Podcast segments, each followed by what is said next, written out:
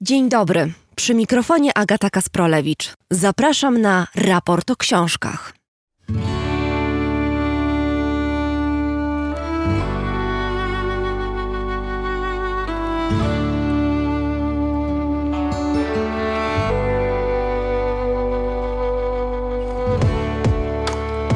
Została pisarką, by literatura wypełniła luki w opowieści o jej życiu. Z dzieciństwa pamięta płacze i krzyki dorosłych, którzy w nocy opowiadali sobie historię o Holokauście. Mimo to była szczęśliwym dzieckiem. Dzieckiem budującego się Izraela, kraju, który patrzył tylko przed siebie z niezachwianą wiarą w przyszłość. Dlaczego dziś w izraelskich księgarniach nie ma jej książek, choć była jednym z najważniejszych literackich głosów? W listopadowym raporcie o książkach opowieść Lizzie Doron, autorki Spokojnych Czasów. Opowieść o pamięci, literaturze, wykluczeniu, bólu i nadziei. Opowieść o Izraelu. Oprócz tego literackie pejzaże Tel Awiwu i Jerozolimy. Poezja jest wszędzie, w najbardziej banalnych i odartych z patosu scenach, które każdego dnia rozgrywają się przed naszymi oczami, pociągu, u lekarza, na ulicy. Po co nam poezja? A po co nam chmury lub drzewa? Odpowiada Jerzy Jarniewicz, znakomity polski poeta, tegoroczny zwycięzca Nagrody Literackiej Nike, gość raportu o książkach. Drodzy słuchacze i patroni, dziękujemy Wam za to, że jesteście. Bez Was raport by nie istniał. Każda forma wsparcia jest dla nas niezwykle cenna. Jeśli ktoś chciałby dołączyć do grona patronów, najłatwiej zrobić to za pośrednictwem serwisu patronite.pl, gdzie znajduje się profil Dariusza Rosiaka. Nasz adres mailowy zostaje bez zmian. Raport Rosiaka. Jesteśmy w studiu Efektura w Warszawie. Za sterami jest Chris Wawrzak. Zapraszam.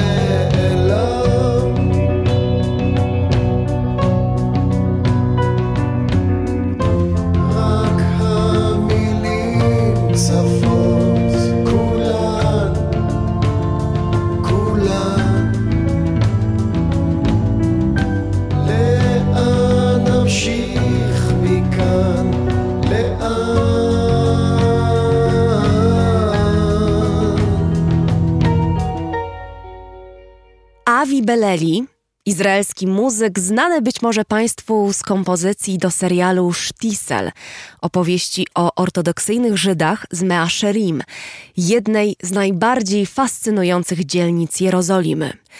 Muzyka Avi Beleliego wypełni ten odcinek raportu o książkach, ale na początku z Jerozolimy przeniesiemy się do Tel Awiwu, widzianego oczami bardzo znanego izraelskiego rzeźbiarza Daniego Karawana, jednego z najważniejszych działaczy na rzecz Białego Miasta, czyli budynków wzniesionych w stylu Bauhausu w latach 30. przez żydowskich architektów, którzy do Palestyny uciekli z nazistowskich Niemiec. Czyta Olga Sarzyńska. Sharon Rothbard, Białe miasto, czarne miasto. Architektura i wojna w Tel Awiwie i Jafie.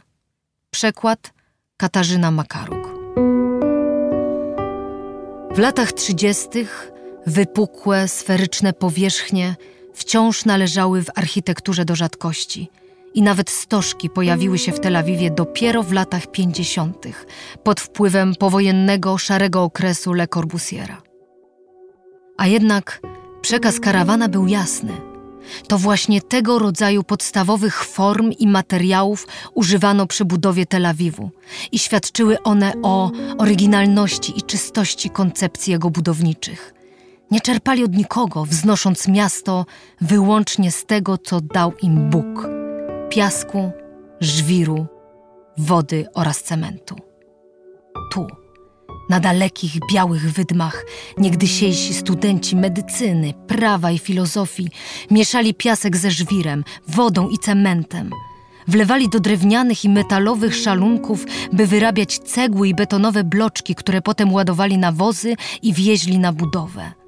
Kładli je rzędami, tworząc proste linie, kąty i krzywizny – Mocowali metalowe i drewniane ramy, pokrywali tynkiem, mieszaniną wapna i piasku i zaprawiali proste formy na biało. Poezja zwyczajnych materiałów kształtująca miejską przestrzeń.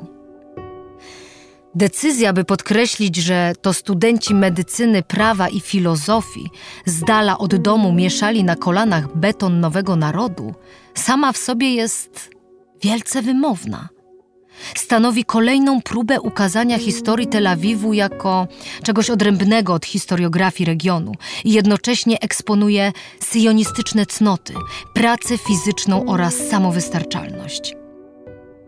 Ta kwestia zawsze miała zasadnicze znaczenie dla apologetów syjonizmu i sytuowała ich projekt w opozycji do Europy.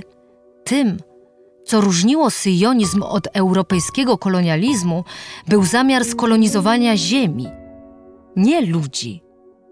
Jednak mimo gloryfikacji hebrajskiej pracy, wielce prawdopodobne, że na budowach obok studentów roiło się od prawdziwych robotników, w większości Arabów lub Żydów jemeńskich. Pozwala to zweryfikować choćby Chaim Hefer – który podobną rolę co Karawan odegrał na polu literatury. W jego musicalu Tel Aviv Haktana plac budowy został ukazany jako miejsce, gdzie wszystko zależy od ciężkiej pracy robotników z zagranicy. Jesteśmy murarzami, przybyliśmy z Kairu, daj nam tylko trochę chleba i kawałek cebuli, a wybudujemy ci Ahuzad Bait. Położyliśmy kilka cegieł, zarobiliśmy dwa egipskie piastry, wystarczy jeden dzień a po przebudzeniu zobaczysz nowe miasto. W dalszej części tekstu karawan sumiennie wymienia i potwierdza wszystkie standardowe elementy mitu Białego Miasta. Zwraca uwagę na legendę Bauhausu, czystość i utopijność projektu, nieskalany krajobraz wydm, na których wzniesiono miasto. Podkreśla też jednak inne aspekty opowieści, do tej pory niewyrażane wprost – ale zdradzające dalekosiężne cele retoryczne. I oto, na piaszczystych wydmach, obok niewielkich, eklektycznych budowli, obok orientu i grubych warstw historii, surowe, białe formy na tle błękitnego morza i nieba. Tu ten styl, styl międzynarodowy, styl Bauhausu, sprawia wrażenie idealnie dopasowanego do nowego otoczenia. Jakby Narodził się w Tel Awiwie, mieście w procesie tworzenia. Jak gdyby opowiadał historię ludzi, którzy chcieli zbudować tu nowe społeczeństwo, czyste, proste, skromne, przeciwieństwo ostentacji i ekstrawagancji. Wszyscy ci młodzi architekci studiowali w Berlinie, Amsterdamie czy Paryżu. W innych warunkach historycznych, w pokoju i dostatku, Część z nich mogłaby tu nigdy nie dotrzeć. Projektowaliby wtedy tam, w Europie, budowle, które wpisują się w tamtejszą kulturę, które chcą nieść zmianę, stanowią deklarację rewolucji, wyraz jej pragnienia. A jednak przybyli. Część wyrzucono pod podwójnym zarzutem, bo byli Żydami i krzewicielami intelektualnego i kulturowego postępu. Zostali tu, z dala od wojny, z dala od tamtego świata. Uparcie forsując tezę o podwójnym zarzucie bycia Żydem i krzewicielem intelektualnego i kulturowego postępu, karawan nieustannie powtarzał tę legendę. Dziesięć lat później, podczas obchodów wpisania Białego Miasta na listę Światowego Dziedzictwa Kultury, posunął się nawet dalej. W wywiadzie dla radiostacji wojskowej Galej Cahal wymienił wszystkie klasyczne motywy: wymiar osobisty, wydmy, żydowską architekturę, która przybyła z Europy, ale wprowadził jedną dość istotną zmianę. Stwierdził, że Białe Miasto przekształciło żydowską ofiarę prześladowania, jakich Żydzi zaznali pod rządami nazistów, w bezpośrednie zwycięstwo nad niegdysiejszymi oprawcami. Przyszedłem na świat wiele lat temu, gdy Tel Awiw wciąż krył się w wydmach. To miasto, jego wspaniała przeszłość, wszystkie te wyjątkowe budowle wzniesione przez architektów, którzy przybyli tu z Europy, w nich tkwi całe moje jestestwo. Prawdę mówiąc, dziś rozumiem, że moja sztuka ukształtowała się pod wpływem tego, co widziałem na jego ulicach. Białe miasto jest najwspanialszym dziełem syjonizmu.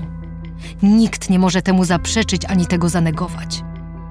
Dziś wiem też, że tu przetrwał styl, który naziści chcieli zniszczyć, tak samo jak inne formy cywilizacji. Tel Awiw wciąż trwa, a to znaczy, że w istocie pokonał nazizm.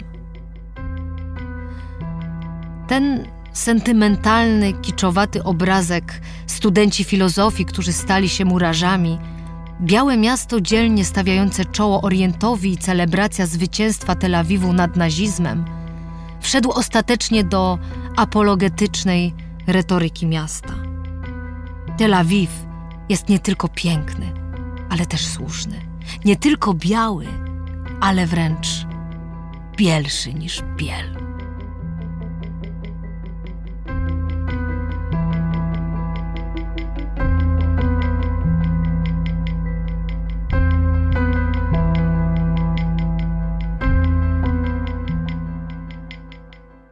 Książka Białe Miasto, Czarne Miasto, Architektura i wojna w Tel Awiwie i Jafie Sharona Rothbarda ukazała się pod koniec października nakładem wydawnictwa Filtry. Nie wiem, czy też mieli Państwo skojarzenie z Gdynią Obiecaną Grzegorza Piątka, o której to książce rozmawialiśmy w ostatnim raporcie o książkach. Zarówno Gdynia, jak i Tel Awiw to było coś więcej niż zwykłe miasta. To były polityczne manifesty. No i ta biel oczywiście. Ale Tel Awiw, w którym urodziła się i dorastała izraelska pisarka Lizzie Doron, nie ma nic wspólnego z białym miastem Daniego Karawana. Lizzie Doron była córką ocalałych z zagłady i przez bardzo długi czas Holokaust to było jedyne słowo, które wypełniało jej rodzinną historię. Od samego początku były jednak luki, które Lizzie uzupełniała literaturą. Tak powstawały jej książki, w których autorka w niezwykle poruszający sposób opisuje traumę pokolenia dorastającego w świecie swoich naznaczonych Holokaustem bliskich. Z Lizzie Doron spotkałam się w Tel Awiwie. What I can tell you an open biography, I can create my biography every minute because I don't have a kind of a. Moja biografia jest otwarta. W każdej chwili mogę ją stworzyć na nowo. Daty są ruchome. Trwające latami poszukiwania opowieści różnych ludzi, w tym dziennikarzy z Polski i z Niemiec, pomogły mi odnaleźć moją historię. Postaram ci się więc opowiedzieć to, co wiem na tę chwilę.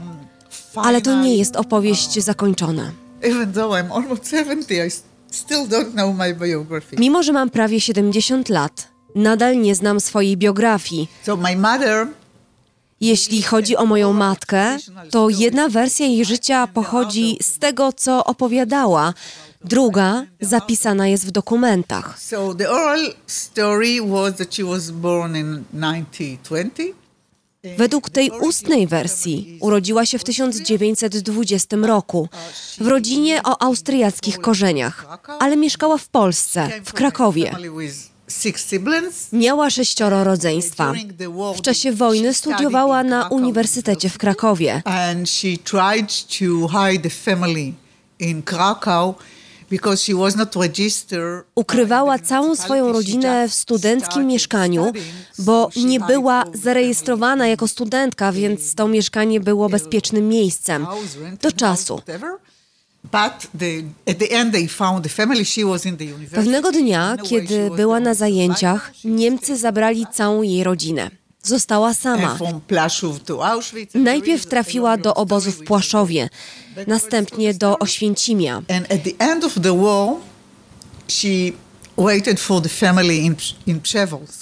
Po zakończeniu wojny przez kilka miesięcy czekała na swoją rodzinę w Przeworsku, aż w końcu zrozumiała, że nie wrócą.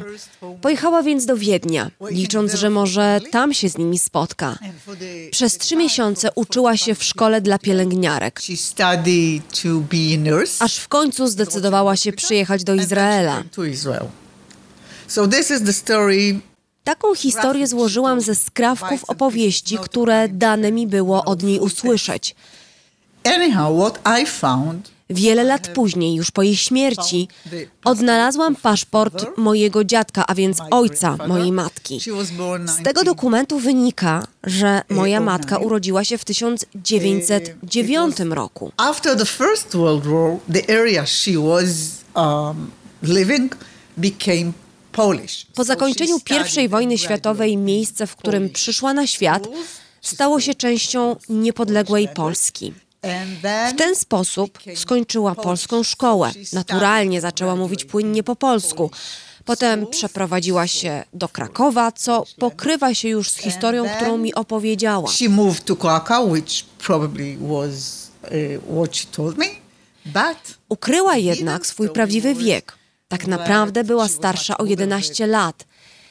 I przez te 11 lat, które chciała przede mną ukryć, miała męża i dwóch synów. Wszyscy zginęli w Holokauście.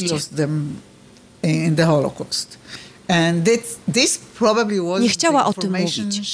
Wolała rozpocząć nowe życie w Izraelu, nie musząc mierzyć się z przeszłością. A new life in Israel without dealing with the past. And she decided not to go into Nie chciała otwierać ran. stories that are open wounded wounds for her. And O moim ojcu nie wiem nic. I grew up Byłam jedynaczką i jako dziecko prosiłam matkę, żeby mi coś o nim powiedziała, ale ona milczała. So you never knew your father? No, no. Nigdy nie spotkałam swojego ojca, choć zmarł, kiedy miałam 8 lat. Widzisz, w tamtych czasach gruźlica była bardzo zakaźną chorobą, na którą mój ojciec zapadł, kiedy moja matka zaszła w ciążę. Został więc wysłany do sanatorium dla gruźlików. Musiał być w izolacji. Umarł dopiero, kiedy miałam 8 lat. Nie mam pojęcia, na co umówili się moi rodzice. Na marginesie ojciec był starszy od matki, co najmniej 10 lat. W każdym razie nie wiem, jaką podjęli wówczas decyzję.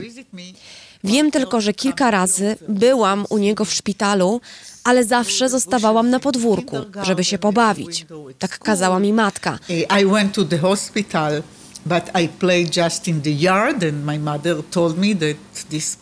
Pamiętam, jak kazała mi głęboko oddychać tym zdrowym powietrzem, bo szpital dla gruźlików mieścił się na wzgórzach. Golan.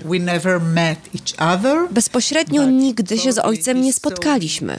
On pewnie mnie widział, kto wie, przez okno, ale ja tego nie pamiętam.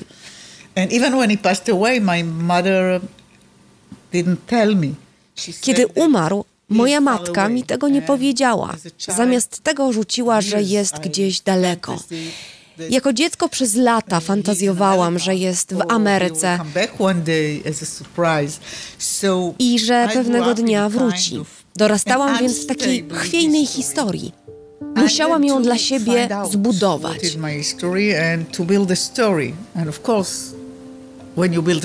Kiedy budujesz historię, to staje się ona po prostu opowiadaniem. Nie musi opierać się na faktach.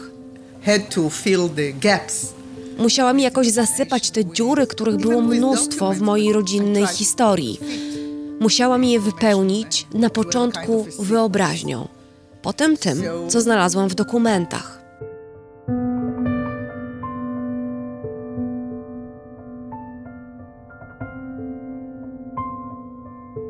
And the past was not really an issue in, in. Tyle, że przeszłość nie była przez długi czas tematem mojego życia w Izraelu.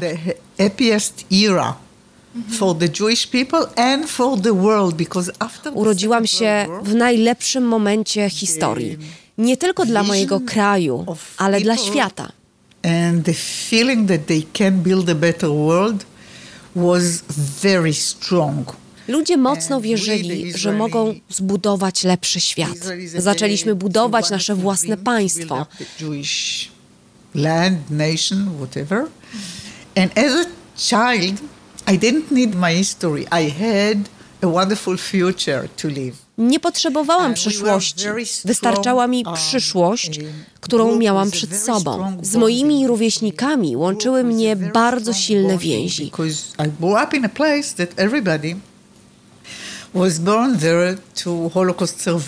Bo wszyscy byliśmy dziećmi ocalałych z Holokaustu. Nasi rodzice nie mówili po hebrajsku. Zwykle to rodzice mają swój sekretny język. W naszym przypadku było na odwrót. To my, dzieci, mieliśmy swój sekretny język. Był nim hebrajski. Specialists in Hebrew. And we, we had a different weather. We could be all day outside. Izraelska pogoda pozwalała nam spędzać całe dnie poza domem. Byliśmy nierozłączni. Czterdzieścioro dzieciaków, wszystkie w podobnym wieku. Byliśmy oczkiem w głowie naszych rodziców. Byliśmy też dziećmi Izraela z całym optymizmem i otwarciem, które wówczas ten kraj oferował. so optimistic and so open.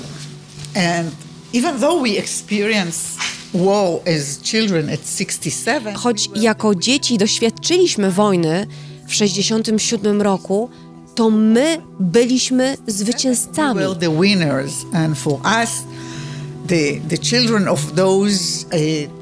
Mając świadomość, że jesteśmy dziećmi pokonanych rodziców, pokolenia, które dało się zabić w czasie Holokaustu, mimo że nie byliśmy żołnierzami, to czuliśmy, że zmieniamy bieg żydowskiej historii. even though we were not soldier by then, we had a feeling that really we changed the direction of the Jewish history.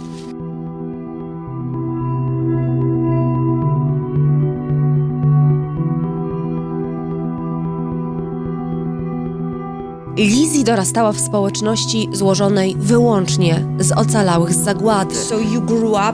Pytam ją, czy to była jakaś wytyczona dzielnica Tel Awiwu. Yes, i- it was around 100 families, all of them Holocaust survivors. Tak, było nas około also choose the 100 rodzin. Wszyscy ocaleni z Holokaustu.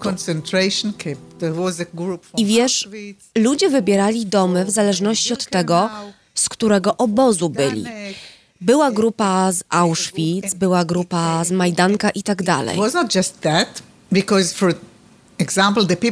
Co więcej, ludzie, którzy przed wojną mieszkali w Polsce, mówili po polsku. Ci z Węgier rozmawiali po węgiersku, z Rumunii po rumuńsku. I grew up in an area that was like Babel in the Bible. It was so strange, and they Wychowałam się więc w dzielnicy, która przypominała wieżę Babel. I to było naprawdę dziwne. Każda grupa nieco inaczej się ubierała, nieco odmiennie wyglądała. Mogłaś iść ulicą i usłyszeć, jak ktoś pytał kogoś po polsku, jak się czujesz, a odpowiedź padała po rumuńsku. Nie wiem, czy oni się nawzajem rozumieli, ale każdy trzymał się swojego języka ojczystego. W ciągu dnia ta dzielnica przypominała trochę obóz dla uchodźców. way. Which part of Tel Aviv it was? It's, the name is Yad Eliyahu Bitzaron. Nazywała się Yad Eliyahu. It's, Wtedy to była um, bardzo biedna dzielnica z małymi, niskimi, Because maksymalnie dwupiętrowymi domami. It was a very poor area with very small houses, uh, two floors. What was really interesting that during the night they were leaving the houses. W nocy nasi rodzice wychodzili na ulicę i opowiadali sobie swoje historie, swoje koszmary z Holokaustu.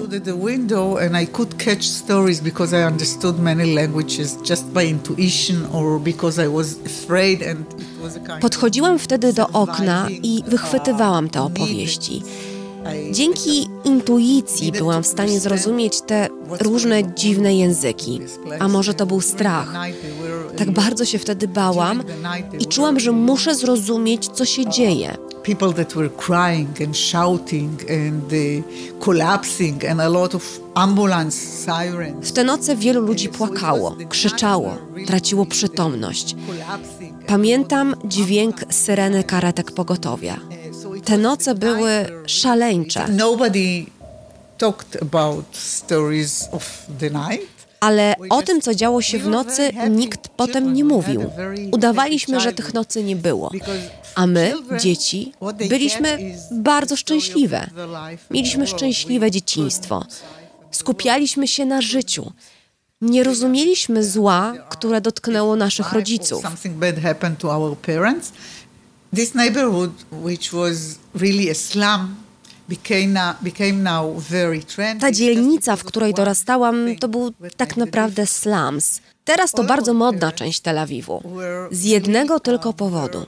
Nasi rodzice mieli głęboką potrzebę, by zmienić kolor izraelskiego krajobrazu. Change the color of the Israeli view. All of them had gardens Wszyscy mieli ogrody, drzewa i kwiaty. Tak dzielnica biedy przekształciła się w jedną z najbardziej zielonych części miasta. Podlewali swoje ogrody każdego dnia po południu, nawet zimą, kiedy dużo padało. Potrzebowali zapachu zielonej trawy. W czasie prac w ogrodzie też opowiadali sobie czasem te straszne historie o marszach śmierci i tak dalej. march, the death marching, about Buchenwald, about, and we could learn a lot. Jako dzieci mogliśmy ich jedynie podsłuchiwać, bo nikt z nami o takich rzeczach nie rozmawiał. Nigdy. anyone Musieliśmy być detektywami własnej biografii.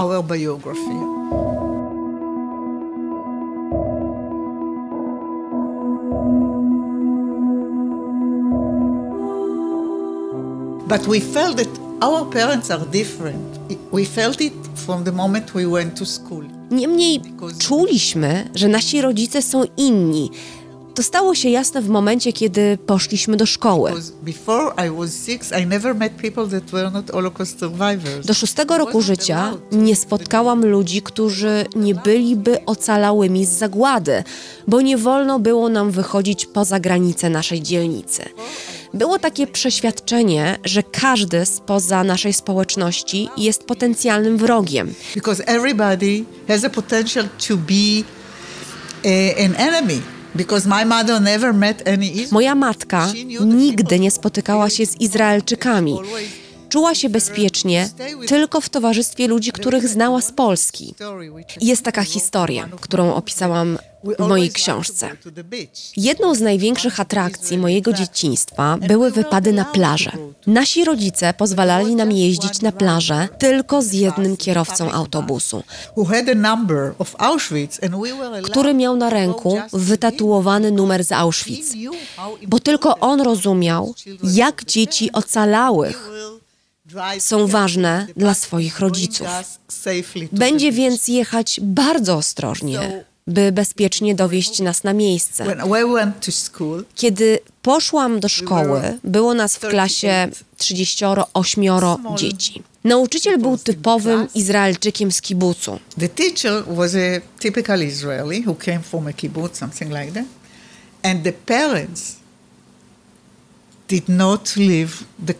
Kiedy zaczęły się lekcje, nasi rodzice nie chcieli opuścić klasy. Yeah. Afraid. It's Tak się bali. Po kilku tygodniach przyszedł dyrektor szkoły i powiedział do naszych rodziców: and said, "Listen, Tak dalej być nie może. Nie możecie siedzieć tu ze swoimi dziećmi. To wbrew szkolnym zasadom. Idźcie do domu, a my zaopiekujemy się waszymi You dziećmi. Posłuchali i wyszli z klasy, ale zamiast wrócić do domu, stanęli pod oknem. To było szaleństwo. Siedzieliśmy w naszych szkolnych ławkach i widzieliśmy wpatrzone w nas oczy rodziców. W końcu musiał zainterweniować burmistrz Tel Awiwu. Skończyło się na tym, że jeden z rodziców przychodził zobaczyć nas w czasie przerwy, żeby upewnić się, że nic nam nie jest.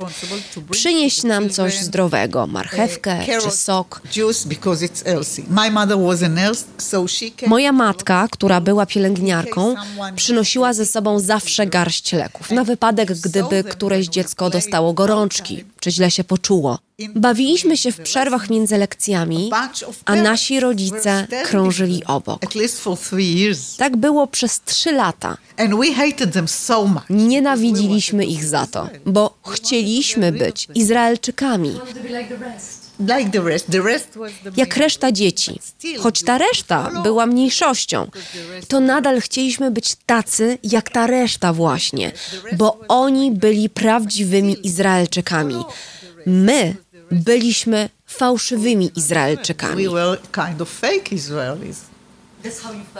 Yes, sure. For years. Tak się czułam przez lata. tell you one of the stories that I experienced. I left home when I was 18. I had to go to the army and I asked to go to a kibbutz. Wyszłam z domu mojej matki, kiedy miałam 18 lat. Najpierw odbyłam służbę wojskową, a potem zgłosiłam się do kibucu. Zanim mogłam w nim zamieszkać, musiałam odbyć tak zwaną rozmowę kwalifikacyjną. Had to go through an audition. the people there had to ask you questions. Pytano mnie o moje życie. Powiedziałam więc, że moja matka jest ocalałą z zagłady.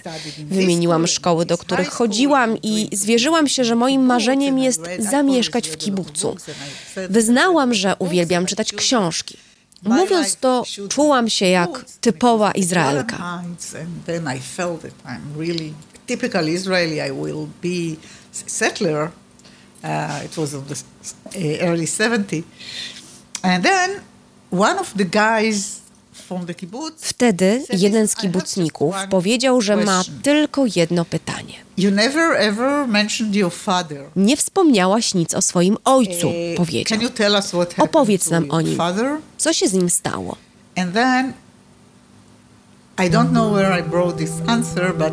Nie mam pojęcia, skąd ta odpowiedź przyszła mi do głowy.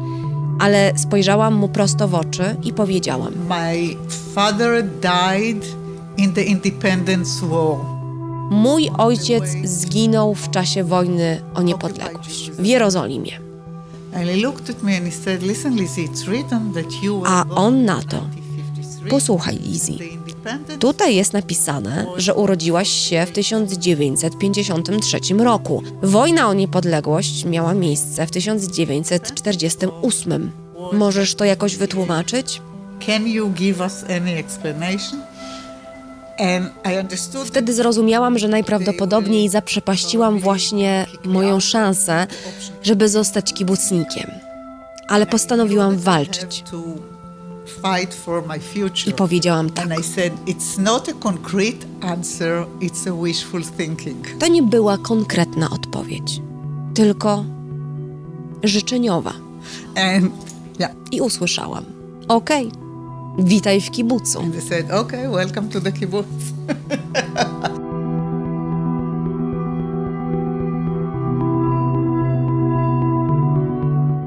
so this is the way I tell my story, you know. I, Widzisz, w ten sposób opowiadam swoje historie. W luki z mojej przeszłości wkładam swoje marzenia i czynię z nich część mojej opowieści, bo nie mam nic innego. uh, as a part of, of my story because I had nothing else to deliver.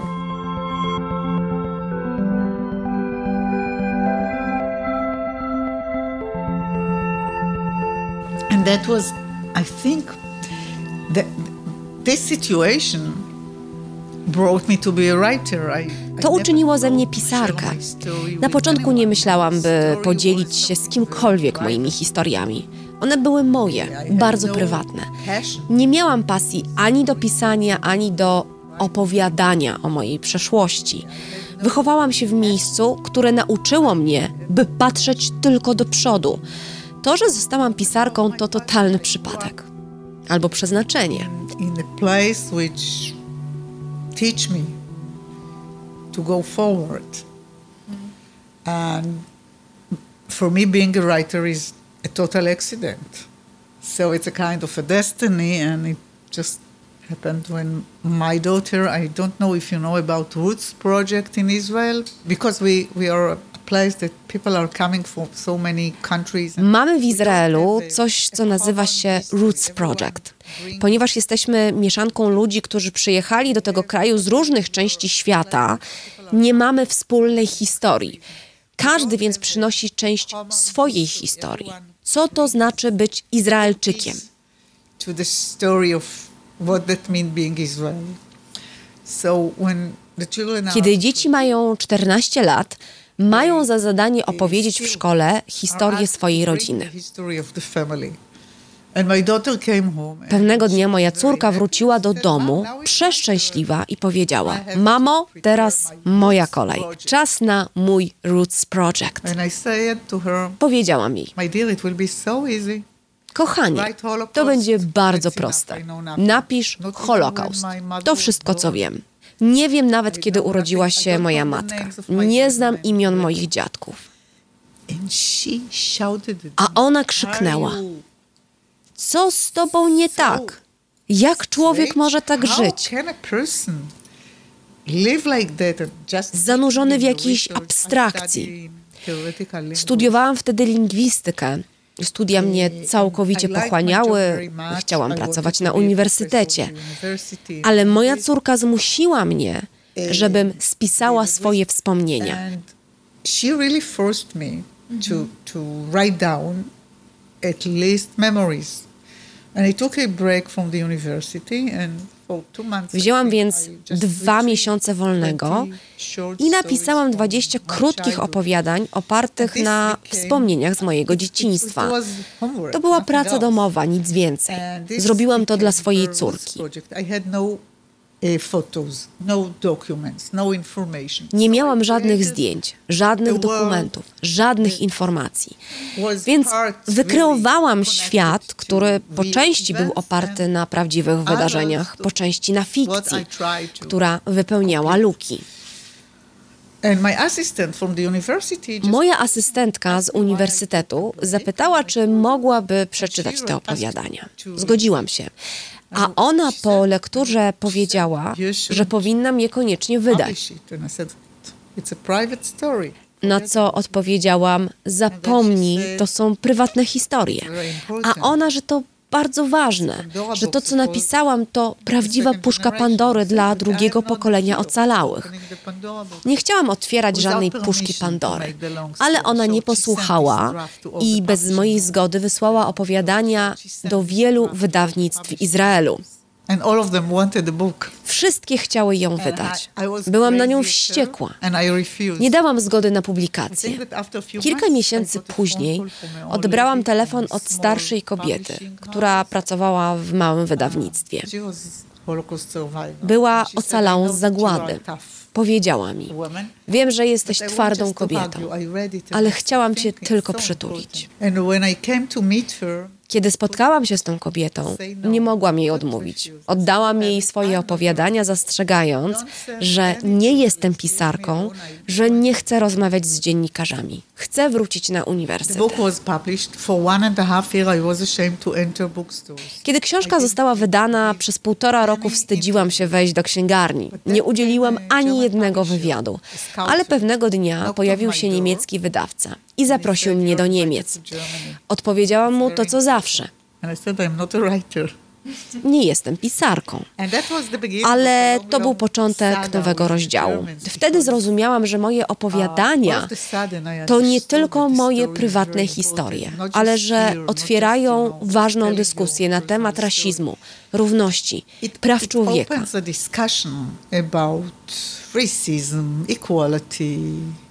human rights, and that was a kind of turning point. To był I dla mnie asked punkt by a lot zwrotny. of People to continue writing. Wiele osób namawiało mnie, żebym pisała dalej. I was asked by a lot of people to continue writing stories and memories.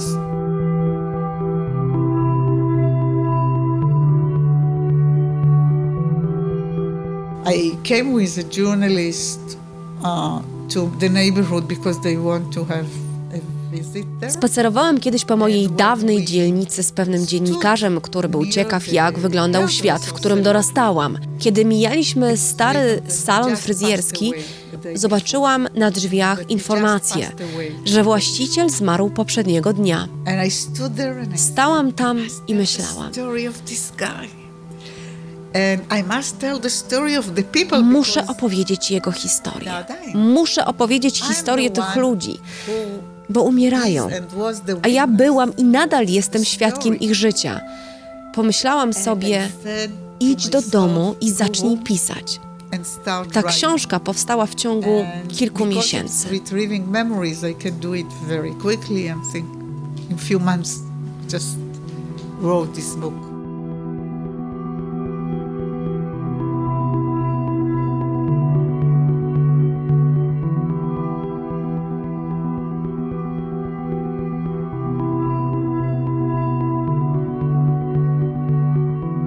Lizzie Doron Spokojne czasy.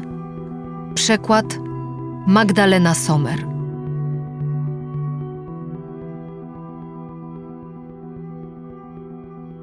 Nie pamiętam dokładnie okresu po śmierci Zajczyka. Miałam w głowie zamęt. Ludzie wchodzili i wychodzili, a moje życie zamieniło się w kino.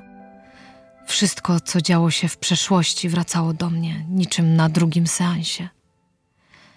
Zajczyka nie było, a ja zamiast łez miałam w oczach dawne wydarzenia i słyszałam dawne głosy, jakby moja pamięć rozbiła się na kawałki i nie mogłam już nic zapomnieć. Na szczęście Dorka, Roza i Cyla wzięły sprawy w swoje ręce, bo ja podczas żałoby tracę przytomność umysłu. Tak to ze mną jest. Kiedyś, dawno temu, ze Srulikiem jeszcze miałam odrobinę radości. Odkąd odszedł, nie mogłam już się niczym cieszyć. Ale także nie mogłam być smutna. Miejsce, gdzie w sercu tkwił ból, wybuchło i powstała tam czarna dziura. Po śmierci Zajczyka miałam wrażenie, że sama umieram. Rozglądałam się wokół siebie i widziałam tłum smutnych ludzi, którzy przyszli na to popatrzeć.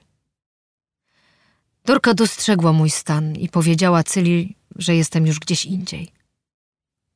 Spodobało mi się to określenie. Naprawdę byłam w lepszym świecie. Ale najwyraźniej z trudem przychodziło im docenić, że dzięki temu jestem spokojna. I poprosiły doktora Wellmana, żeby mnie pilnował. Wydaje mi się, że doktor Wellman nieomal ze mną zamieszkał, bo ustąpił pod naciskami Dorki i Cyli.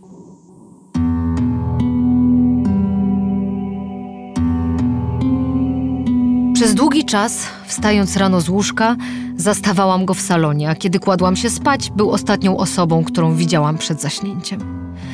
Nie wyprosiłam go, bo mam wiele szacunku dla doktora Wellmana, jako że był kiedyś znanym berlińskim lekarzem, a także dlatego, że Roza bardzo go ceni. Roza zdradziła mi, że doktor Wellman jest taki jak ja. On także miał kiedyś lepsze życie. Chyba tylko Rozie doktor Wellman zwierzył się, że przed wojną miał udane życie. Był żonaty z piękną i mądrą kobietą, miał trójkę bardzo zdolnych dzieci, a sam był znanym neurologiem. Podczas wojny Udało mu się uciec z getta i przyłączył się do partyzantów w lesie, gdzie przesiadywał wysoko na drzewach, by wypatrywać, czy nie nadchodzą hitlerowcy. Z powodu surowych warunków życia zachorował na gruźlicę i jego towarzysze partyzanci nawet odmówili już za niego kadysz. Ale uleczył sam siebie tak skutecznie, że do dzisiaj, a przekroczył już osiemdziesiątkę, jest zdrowy i wygląda doskonale. Roza opowiedziała mi także, że gdy skończyła się wojna, skończyło się też dobre życie doktora Wellmana. Nigdy się z tego nie podniósł. Nie dostał pracy w kasie chorych, ożenił się z wrzaskliwą Tową, która nocami krzyczała na hitlerowców, a w dzień na sąsiadów i papugę. Nie miał więcej dzieci, a kilka lat temu, owdowiawszy, został w domu sam z gadającym ptakiem, który co kilka godzin oznajmiał: Kapo nie żyje, kapo nie żyje. Prawie nie znałam doktora Wellmana. Rzadko chorowałam, a on zajmował się naprawdę poważnymi przypadkami. Żył ze swojej emerytury i dzięki szacunkowi, jakim go otaczano. Kiedy ktoś na naszym osiedlu zaniemógł, wzywano lekarza z ubezpieczalni, by wyleczył chorobę, a doktora Wellmana, by wyleczył chorego.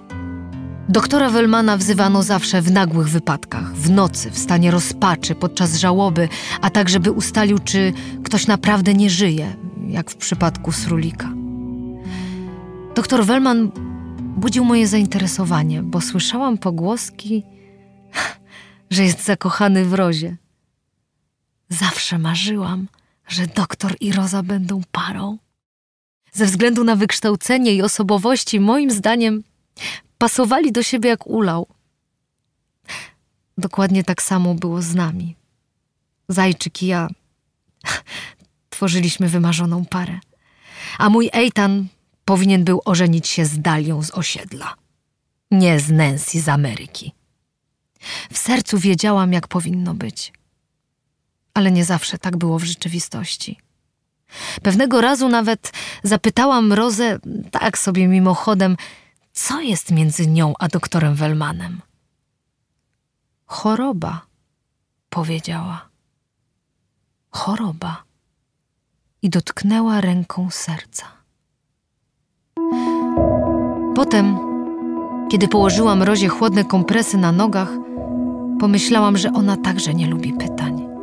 Powiedziała z uśmiechem, że tutaj na osiedlu zadawanie pytań jest bardzo skomplikowane. Jeśli na przykład chciałabym dowiedzieć się czegoś o życiu Idy, to muszę zapytać Dorkę.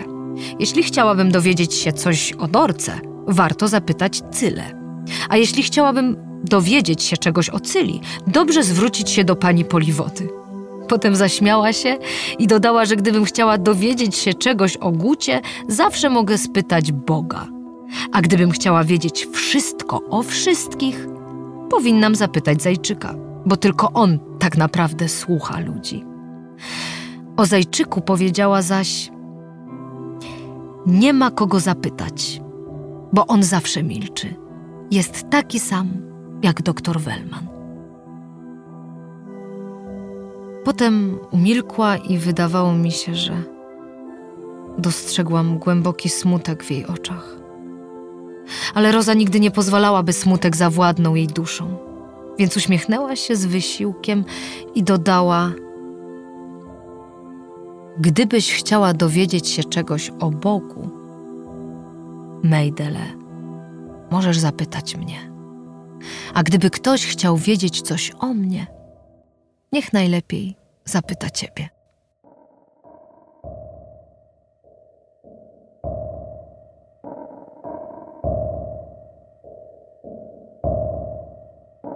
Spokojne czasy to jedna z najbardziej znanych książek Lizzie Doron. Na jej podstawie powstały sztuki teatralne wystawiane w Izraelu i w Niemczech. Lizzie stała się słynną pisarką, jednym z najważniejszych głosów drugiego pokolenia ocalałych z zagłady. Jej książki tłumaczone były na wiele języków, świetnie sprzedawały się w Izraelu, omawiane były w szkołach i na uniwersytetach. Dziś nie sposób kupić książki Lizzie Doron w Izraelu. Nie ma ich w żadnej księgarni. O tym, jak z pisarki celebrytki stała się pisarką wyklętą, opowie Lizzie Doron.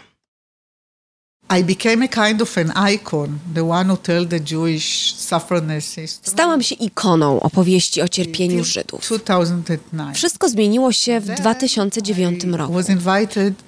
Zostałam zaproszona na konferencję pokojową w Rzymie.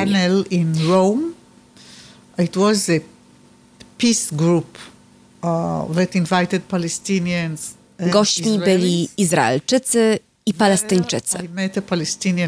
Poznałam tam pewnego Palestyńczyka ze wschodniej Jerozolimy i dzięki niemu po raz pierwszy usłyszałam historię mojego wroga. Historię ludzi, którzy żyją pod naszą okupacją.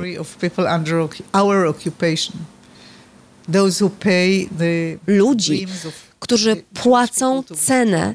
Za realizację żydowskiego marzenia o byciu silnym.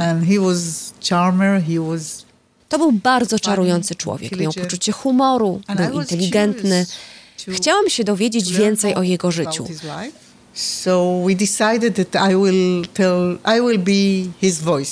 Postanowiłam więc zostać jego głosem.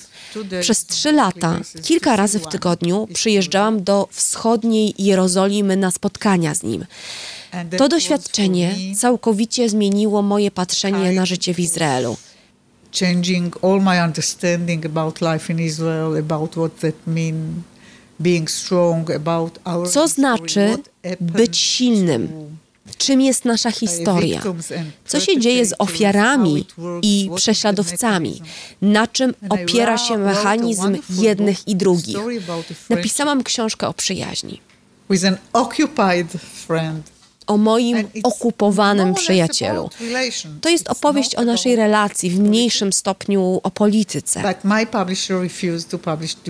Ale moja wydawczyni me, "You odmówiła wydania tej książki. Powiedziała mi, że popełniam wielki błąd i że moim obowiązkiem jest opowiadanie naszej, żydowskiej historii.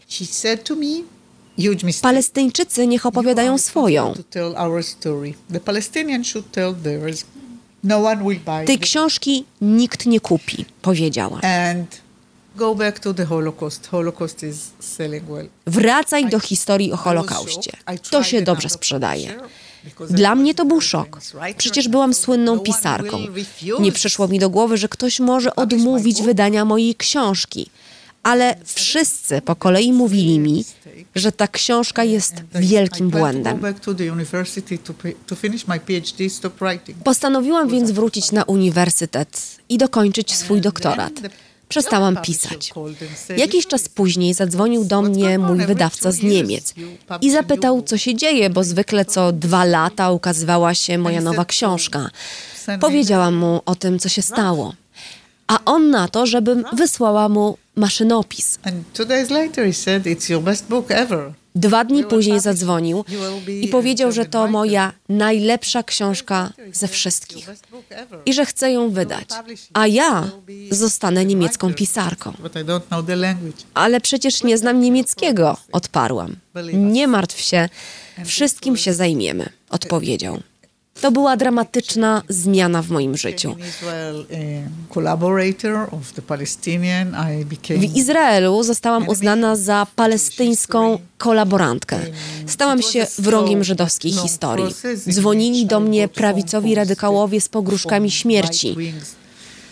That I will be killed because I'm uh, writing lies bo pisze kłamstwa o Izraelu.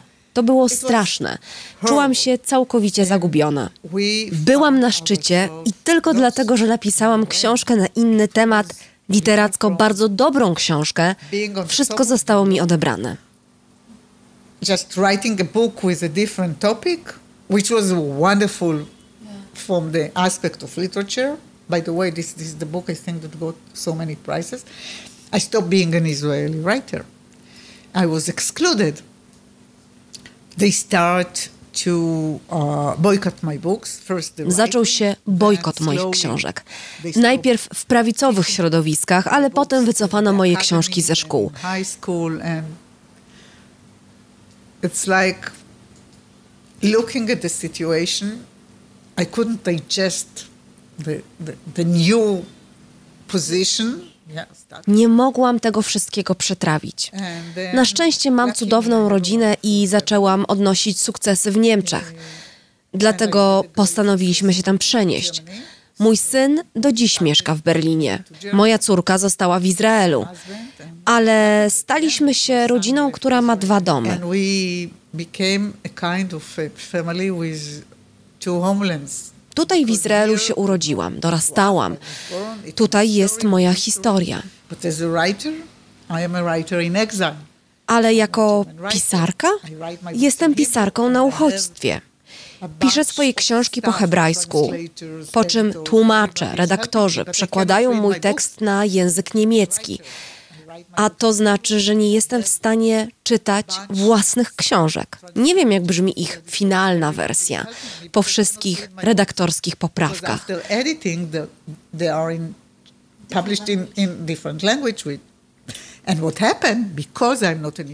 Poza tym, ponieważ przestałam wydawać po hebrajsku, przestałam być izraelską pisarką. Dlatego wiele krajów, w tym Polska, ale także Francja, Skandynawia, przestało tłumaczyć moje książki. for the moment, I am a kind of Jestem więc w tym momencie bardzo dziwną pisarką, która pisze po hebrajsku, mieszka w Izraelu, opowiada historię o Palestyńczykach, traumie wywołanej wojną, a moimi czytelnikami są Niemcy. Moimi najlepszymi przyjaciółmi są Palestyńczycy, już nie Izraelczycy. Israeli friends Wielu Izraelczyków, w tym moich znajomych, postrzega mnie jako kolaborantkę. Uważają, że skoro mam dar opowiadania historii, powinnam opowiadać historię o Żydach. tools of telling stories, I should continue tells the Jewish stories. And I said, listen, the Odpowiadam im, że losy Żydów i Palestyńczyków się ze sobą splatają. To ta sama historia. Historia o teraźniejszości. I przyszłości. Że nie mogę całe życie pisać o przeszłości. Ale na ten moment nie znajdziesz żadnej mojej książki w żadnej księgarni tutaj w Izraelu. Żaden izraelski dziennikarz nie poprosi mnie o wywiad. Jestem persona non grata. Tylko dlatego, że piszę opowiadania. Wiesz, co oznacza słowo Heimat? To niemieckie słowo. Oh. To dom. I, w pewnym sensie jestem pisarką bez domu. Myślisz sobie może, że mam piękne mieszkanie, siedzimy tu sobie wygodnie? No tak, ale to jest jak kryjówka. Nie czuję już związku z tym miejscem. Nawet moi przyjaciele w Izraelu uważają, że ta książka była wielkim błędem.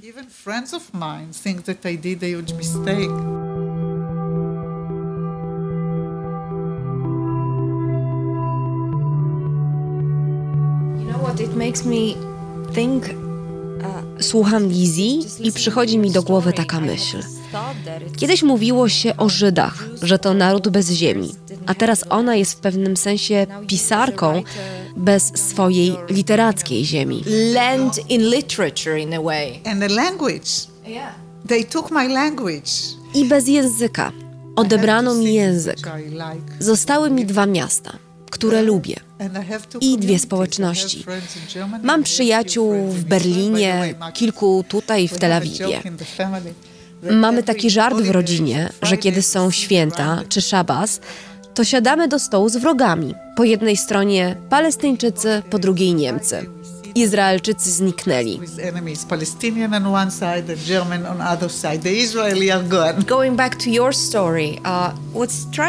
Mówiłaś, że kiedy byłaś dzieckiem, miałaś poczucie, że jesteś fałszywą Izraelką. Jak teraz się czujesz? You know, it's a part of my history, it's a part of my identity. But I, first of all, I wouldn't choose being Israeli. I wouldn't choose being Jewish as well. To jest część mojej historii, część mojej tożsamości. Ale gdybym miała wybór, Nie zostałabym ani Izraelką, ani Żydówką. Chcę być tak wolna, jak to tylko możliwe. Moja tożsamość to inni ludzie. Moja tożsamość to historie. Israel puts you in a way to be connected to your community. A Izrael wymaga od ciebie, żebyś związała się ze swoją społecznością, swoją religią, swoimi ludźmi, wykluczając pozostałych. A ja nie mogę tego zrobić, bo cenę wykluczenia zapłaciła moja rodzina w czasie wojny. Przez długi czas nie zdawałam sobie z tego sprawy. Cieszyłam się poczuciem bezpieczeństwa, jakie daje życie wśród swoich, ale to się zmieniło. I'm a person which Myślę, że na ten moment jestem człowiekiem bez więzi. To nie był tylko mój wybór. Do tej sytuacji doprowadziła mnie reakcja ludzi, którzy mnie otaczali.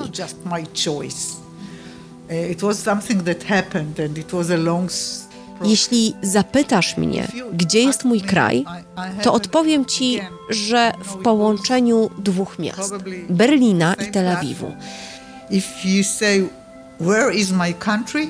So I want to unite two cities, Berlin and Tel Aviv, to one country. Dwa międzynarodowe miasta, które mają taką samą atmosferę, to samo pragnienie i pasję bycia wolnym, poza tradycją. The same atmosphere, the same desire and passion to be free out of tradition. Należy do tych dwóch miast, a nie do jednego kraju.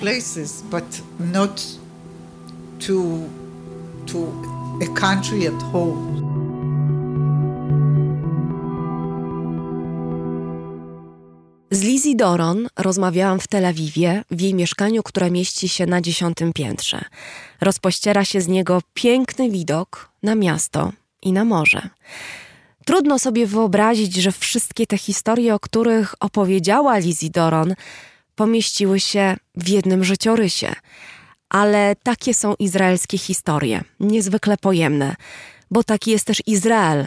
Na niewielkim skrawku ziemi splatają się ze sobą różne światy, nowe i stare, i w tym tyglu buzuje milion idei. Nie wiem, czy jest ktoś, kto piękniej o tym tyglu potrafił i potrafi pisać od Amosa Oza. Właśnie teraz w Polsce nakładem wydawnictwa Czarne w nowym tłumaczeniu ukazuje się jego reportaż na ziemi Izraela, który został napisany w 1983 roku. Ale dziś momentami wydaje się jeszcze bardziej aktualny niż 40 lat temu. Czyta Olga Sarzyńska. Amos Oz. Na ziemi Izraela. Przekład Magdalena Sommer. Na osiedlu Geula, na ulicy Rabina Mejera, na stalowej pokrywie studzienki kanalizacyjnej widać wygrawerowany napis po angielsku City of Westminster. To pamiątka z czasów mandatu brytyjskiego. Wciąż działa sklepik spożywczy, obecny tutaj także jakieś 40 lat temu. Siedzi w nim inny sklepikarz, który studiuje Misznę. Jerozolima po świętach, na podwórkach domów na osiedlach Geula, Achwa, Kerem Avraham i Mekor Baruch wciąż spotyka się resztki szałasów na Sukot. Gałęzie zdążyły zwiędnąć i poszarzeć. Powietrze ochłodziło się lekko. Między balkonami rozciągają się w poprzek uliczek sznury z praniem, pościelą i fragmentami garderoby. Poranne kwiaty zakwitające niezmiennie na osiedlu mojego dzieciństwa. Ulica Malkej Izrael, nosząca dawniej nazwę Geula, jest pełna pobożnych Żydów w czarnych kapotach, brud, okularów, rozmów widzisz, zgiełku i wielkiego pośpiechu, ciężkich zapachów aszkenazyjskich potraw. Młoda, bardzo ładna, ortodoksyjna kobieta popycha wózek dla bliźniąt wyładowany plastikowymi koszykami na zakupy. Chleb, warzywa, konserwy, ryby owinięte w gazetę, rozmaite paczki w foliowych torebkach, butelki z oliwą, winem i napojami. Włosy ma zakryte chustą. Na palcach połyskują liczne pierścionki. Przystaje, by zamienić kilka słów z sąsiadką na jednym z podwórek. Eryza Michiganer. He come back from Brussels mit die ganze Mischpacha. biedna Ester. Połączenie akcentu z Brooklynu z rysami twarzy z Łodzi lub Krakowa. Kobieta za płotem odpowiada po angielsku. It is a shame. Nowi ludzie, ale uliczki i podwórka prawie niezmienione. Za mojego dzieciństwa, nie licząc pobożnych Żydów, mieszkali tu wschodnioeuropejscy inteligenci i wykształceni uchodźcy z Niemiec i Austrii.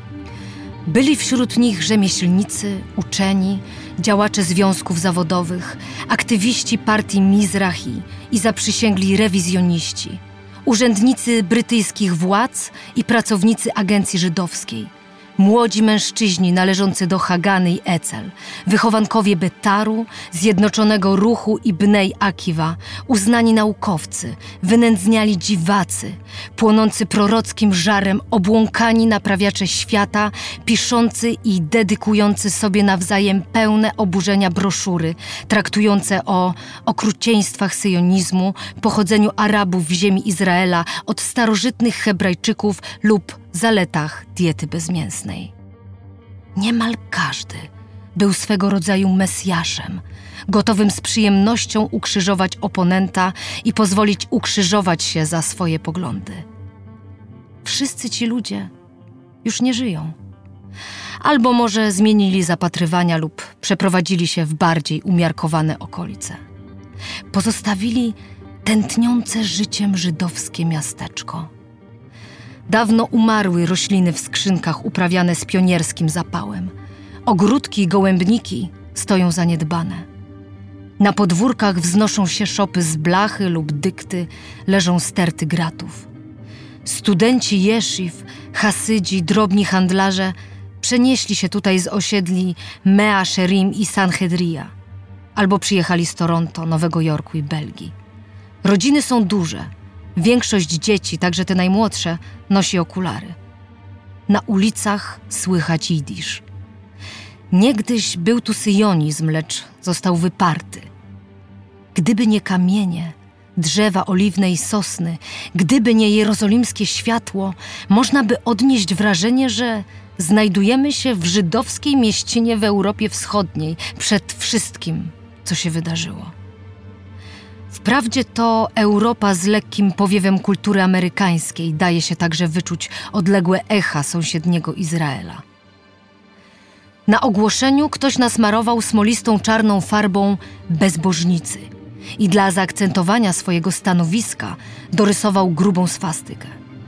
Wyjaśnienie można znaleźć w innym ogłoszeniu wiszącym opodal – Rabin Izrael Jakow Krawski apeluje gorąco, żeby nie przyzwalać na tego rodzaju przejawy zepsucia, gdyż rozpowszechniony od niedawna zwyczaj urządzania koncertów może prowadzić pod przykrywką świętości i pobożności do złamania zasad tory i nie daj Boże naruszenia reguł skromności, nawet jeśli organizatorzy zapewniają, że koncerty odbywają się z poszanowaniem wszelkich wymogów. Należy bowiem pamiętać, iż śpiew jest zakazany po tym, jak świątynia została zburzona za nasze liczne grzechy, a szczególnie śpiew w zgromadzeniu przy akompaniamencie instrumentów, z wyjątkiem radosnych okazji, na które zezwala nasza religia.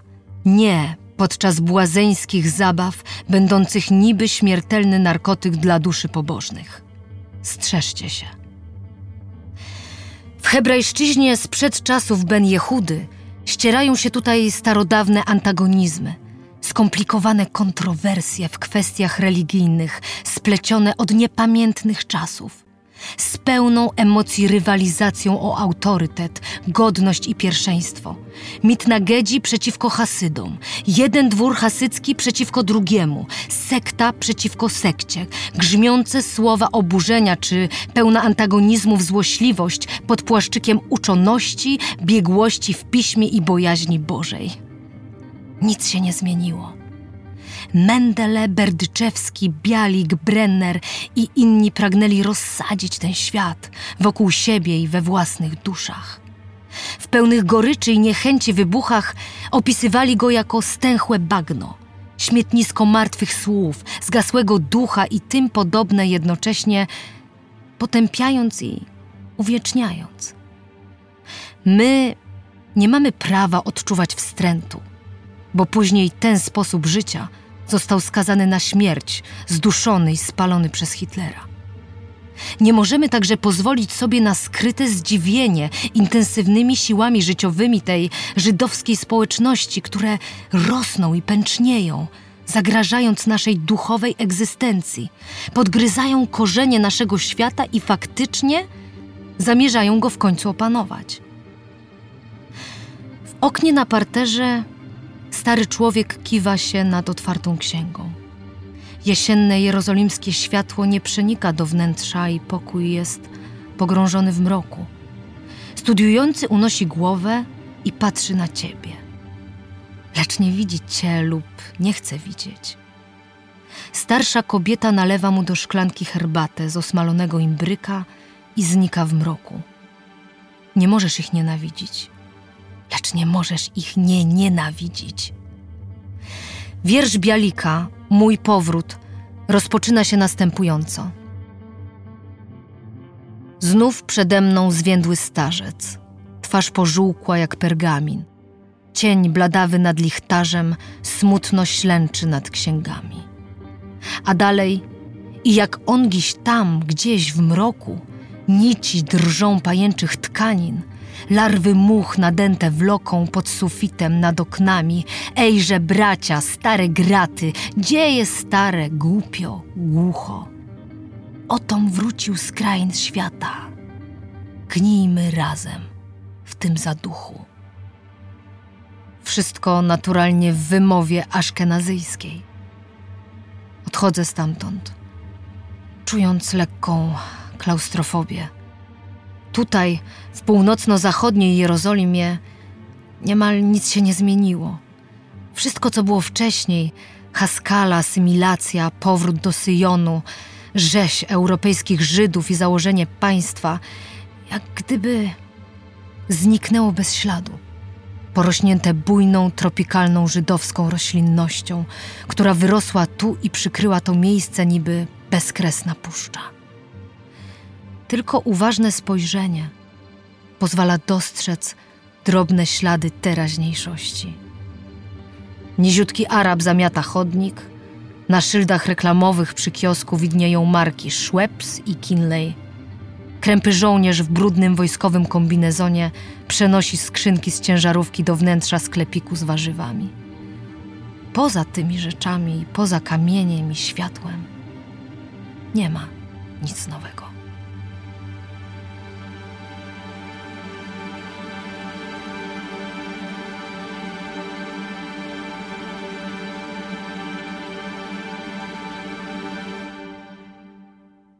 Są takie rzeczy, które pozostają takie same. Nie zmienia się nasza wdzięczność dla państwa, naszych słuchaczy i patronów. To dzięki Wam istnieje raport o książkach.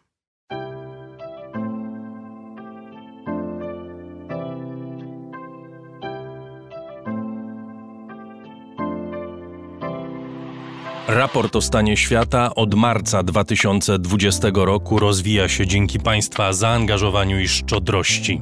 To dzięki Wam możemy opowiadać o świecie przy pomocy dźwięków. Dzięki Wam ten program jest przygotowywany w profesjonalny sposób z zachowaniem najwyższej jakości, bo na nią właśnie zasługują słuchacze raportu o stanie świata. Z serca dziękuję wszystkim Państwu za wpłaty. Wasza hojność jest dla mnie ogromnym zobowiązaniem Zbiórka na patronite.pl ciągle trwa, zachęcam do udziału. Najhojniejsi patroni raportu o stanie świata to Budujemy hale Six Construction, firma Ampio Smart Home, Aureus, leasing, kredyt, ubezpieczenia, księgowość. Sprawdź nas na www.aureus.pl.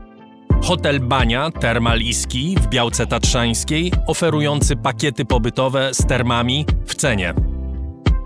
Firma doradcza Crido. Galmet Polskie pompy ciepła. Gdzie polek.pl Wyszukiwarka leków w aptekach stacjonarnych i internetowych. KR Group Firma outsourcingowa www.krgroup.pl Nowe studia podyplomowe w Polsko-Japońskiej Akademii Technik. Zdobądź cenione na rynku umiejętności. Michał Małkiewicz. Firma Software Mill. Od zawsze zdalni programują dla całego świata. Dom wydawniczy Muza, bo świat nie jest nam obojętny. Pure Play. Transparentna agencja mediowa digital i doradca w budowaniu kompetencji in-house. Uber. Myślimy globalnie, działamy lokalnie. Agnieszka i Sławek Zawadzcy. A także BIMV.pl. Kursy online dla inżynierów.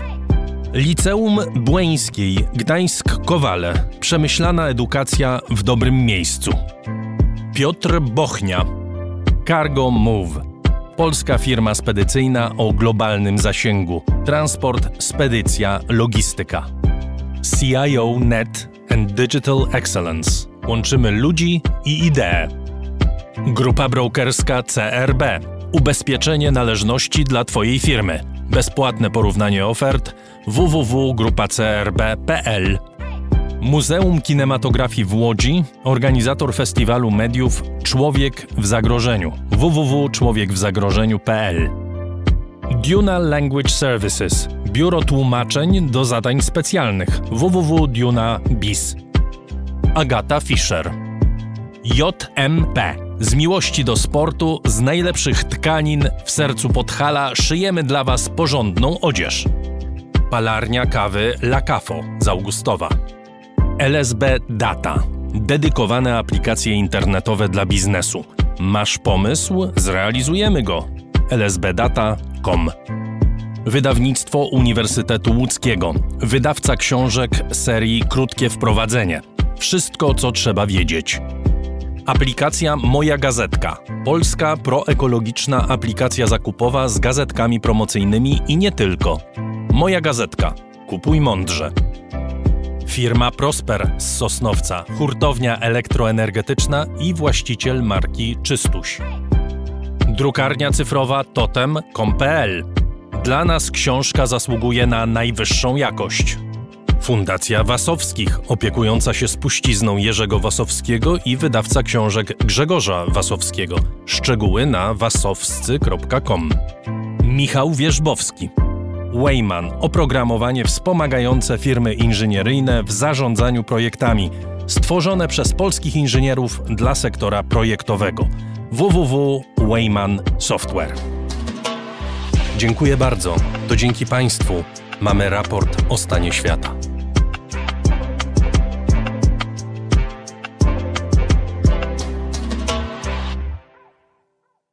Gdzie jest poezja?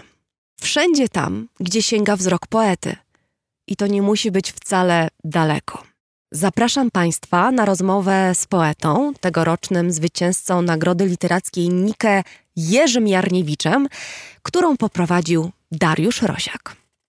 Porozmawiamy teraz o poezji, czyli o tej części literatury, która nawet w czasach obecnych, gdy tak wielu ludzi pisze i wydaje książki, chowa się w wąskich niszach pod naporem literatury faktu, biografii, powieści kryminalnych, książek o samodoskonaleniu i kucharskich. Jak się za chwilę przekonamy, poezja i to polska poezja żyje, ma się dobrze i odnosi się do świata, który nas otacza. Moim gościem jest Jerzy Jarniewicz, poeta, tłumacz, eseista, również profesor anglistyki, krytyki, wykładowca literatury. Witam pana, dzień dobry. Dzień dobry. Chciałbym, żeby punktem centralnym naszej rozmowy był y, pański tom poezji Mondokane, za który otrzymał pan tegoroczną nagrodę Nike, ale mam nadzieję, że te teksty też będą nas prowadzić w różnych kierunkach. Mondokane to jest film dokumentalny z 62 roku, który był zapisem filmowym takich osobliwych obrazów przemocy, dziwnych, niepokojących zachowań ludzkich, różnych transgresji obyczajowych, czasem historii kompletnie makabrycznych. I on dał początek takiemu nurtowi w kinie, który pewnie dziś byśmy nazwali pato dokumentem. Może, żeby uspokoić słuchaczy, pan nie pisze o takich rzeczach, które można oglądać w tych dokumentach, czy nie ma tam mowy o zwierzętach zmutowanych na skutek promieniowania albo jakichś dzikich świniach, wybijaniu świń, czy biedzie w formie skrajnej. Co dla pana zatem jest pieskim światem i dlaczego pan odwołuje się do tego określenia w pańskiej poezji, w tym tomie? No nie ma łatwej odpowiedzi, bo pan pyta e, nie o film, tylko pan pyta o pewne tajniki twórczości. Tytuł przyszedł dosyć późno. Miałem napisaną już prawie całą książkę e, i e, miała pojawić się pod innym tytułem w związku z powyższym. Taki tytuł e, mnie się marzył, e, gdzieś odwołujący się do jednego z polityków, który bardzo lubi tę frazę. Mhm. Czy nawet nie w związku, tylko związek z powyższym. E, ale czytając po raz któryś te wiersze, które już napisałem w, w, tej, w tych wersjach jeszcze początkowych, e, zauważyłem, że one układają się w jakiś wzór. Że mówią o świecie, ale od tej brutalniejszej strony ciemniejszej może, mroczniejszej, chociaż nie powiedziałbym sensacyjnej, prawda, bo, bo, bo nie sądzę, żebym e, był jakimś łowcą sensacji, na, na pewno nie to mnie interesowało. Ale ten świat, który się wyłaniał z wierszy, które napisałem, był światem dość marnym. I drugą rzecz, którą zauważyłem, to była obecność psów. One się pojawiły całkiem przypadkowo. To też nie miałem żadnego świadomego celu czy zamierzenia wcześniej, żeby, żeby te psy wprowadzić jako bohaterów mojej książki. One się zaczęły nagle mnożyć. I kiedy to zauważyłem, przypomniałem sobie e, pewną historię z dzieciństwa. E, otóż e, w latach 60., jako nie wiem, pięcio-sześciolatek, słyszałem wiele o filmie Mondokane. O tym filmie rozmawiali moi rodzice i rozmawiali także przyjaciele i znajomi rodziców, którzy przychodzili do nas i mówili szeptem, mówili w takim konspiracyjnym szeptem, które dla mnie, tego, nie wiem, 5, 6, 7 latka, brzmiało wyjątkowo podniecająco, prawda? Im bardziej konspiracyjnym szeptem ktoś przy dziecku mówi, tym dziecko jest bardziej zaciekawione, albo może nie powinienem uogólniać i powiedzieć, że ja byłem bardziej zaciekawiony. Co to takiego jest w tym filmie, że, e, że rodzice mówią o tym e, z wypiekami na twarzy. Wiedziałem, że to jest film wyjątkowo skandalizujący, mocny, drastyczny i na pewno nie dla młodych ludzi, e, a z pewnością nie dla kogoś takiego, jakim ja byłem wówczas. Intrygował mnie także tytuł, Mondokany. Ja nie, nie rozumiałem tego tytułu. Naprawdę długo, wiele lat, wiele lat nie wiedziałem, co on znaczy, e, ale mnie jakoś... Ale fajnie brzmiało. Prawda? Tak, brzmiał magicznie. Brzmiał magicznie, na tyle magicznie, że on został do, ze mną przez te 50 lat. E, gdzieś, gdzieś tam w, w tych, Pewnie tych labiryntach filmów z dzieciństwa też z nami mhm. Tak, no nie wiem, Strzelby Apaczów, Twarz tak. zbiega, to ja tutaj mógłbym wyrecytować te tytuły, mimo tego, że, że tych filmów już nie odtworzę, fabuły mhm. tych filmów nie odtworzę. E, to coś mówi nas, też o naszej pamięci, prawda, że ona jest tak bardzo selektywna, e, ale też bardzo, bardzo twórcza, bo, bo dlaczego akurat pamiętam o Mondokane, a nie pamiętam o wielu innych, ważniejszych pewnie wydarzeniach mojego dzieciństwa. To jest bardzo ciekawe, co pan mówi, bo pan w zasadzie opisał proces, w którym tytuł tego tomu zrodził się z obserwacji wierszy, które mhm. pan napisał. Zresztą związek z powyższym to też byłby bardzo dobry tytuł, tak mi się przynajmniej wydaje, do tych wierszy, chociaż zwracałby uwagę na nieco inny aspekt tego tomu. Prawda? Na, na powszechność pewnych historii, bo pan pokazuje historie, które no, są przede wszystkim przeróżne, ale wiele z nich to są historie z codzienności, kiedy mamy, nie wiem, obserwację śpiącego człowieka w pociągu, albo opis znikania czy przepoczwarzania się starej łodzi, albo pożegnania z kochankiem czy z kochanką, sceny z galerii handlowych, odniesienia do popkultury, do niektórych seriali, do Netflixa. Ja bym chciał, żebyśmy na początek zacytowali jeden z pańskich wierszy, bo on pokaże przynajmniej jeden z rodzajów y, formy, którą pan stosuje do opisu świata. Na szóstej stronie znajduje się wiersz pod tytułem Bagaż rzeczy osobiste. Jeśli mógłbym pana prosić o przeczytanie. No zgodzę się z Pana spostrzeżeniem e, i, i, jeżeli, jeżeli rzeczywiście widać, że są to wiersze e, z codzienności, to ja jestem bardzo rad, bo to jest mój żywioł. No, ja, ja, nie, ja żyję w codzienności, innych wymiarów nie znam. E, ale przeczytam ten wiersz, który może być takim wprowadzeniem do tej tematyki, przypadkowych wydarzeń, obrazków, które nam się zjawiają w, w tym życiu z dnia na dzień. Bagaż rzeczy osobiste. Mogliśmy dojeżdżać do Zgierza. Spał naprzeciw mnie, z otwartymi ustami. I patrzyłem na te jego usta, w usta otwarte patrzyłem, w usta bez języka, otwarte tak szeroko, że nawet gdyby nie spał, nie przemówiłyby, a spał tak pięknie, jakby młodo umarł. Albo w tę ostatnią godzinę przed łodzią kaliską nie miał nic. Naprzeciw mnie nic nie miał do ukrycia. Zawstydziłem się i zacząłem czytać. Wstyd to jest inny temat, do którego za chwilę przejdziemy.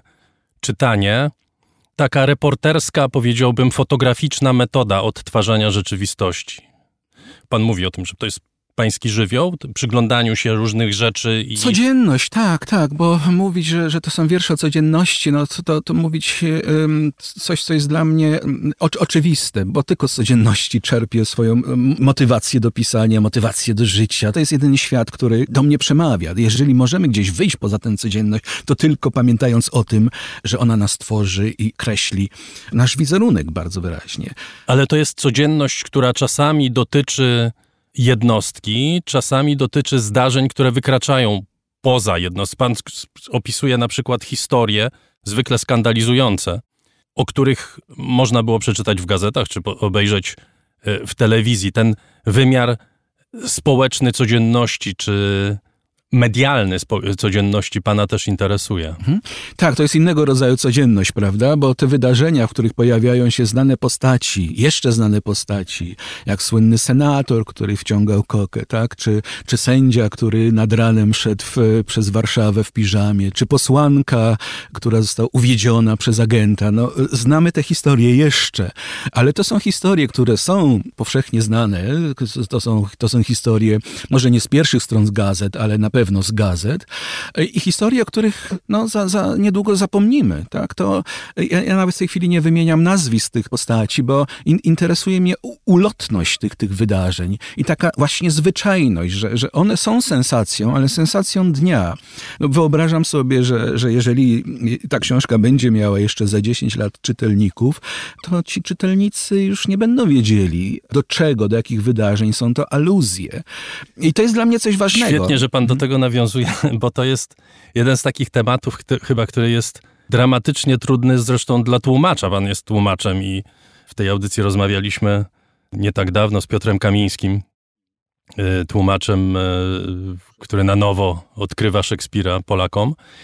U Szekspira na przykład są takie wydarzenia, których nie mamy pojęcia, jak przetłumaczyć, ponieważ nie wiemy, o, do czego one się odnoszą, o czym one opowiadają, prawda?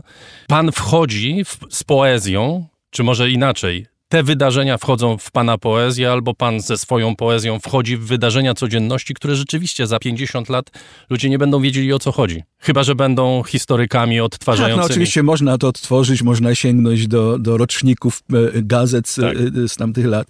Mm, e, ale dla mnie jest to coś fascynującego, właśnie to zanikanie, tworzenie się białych plam w historii, w dziejach.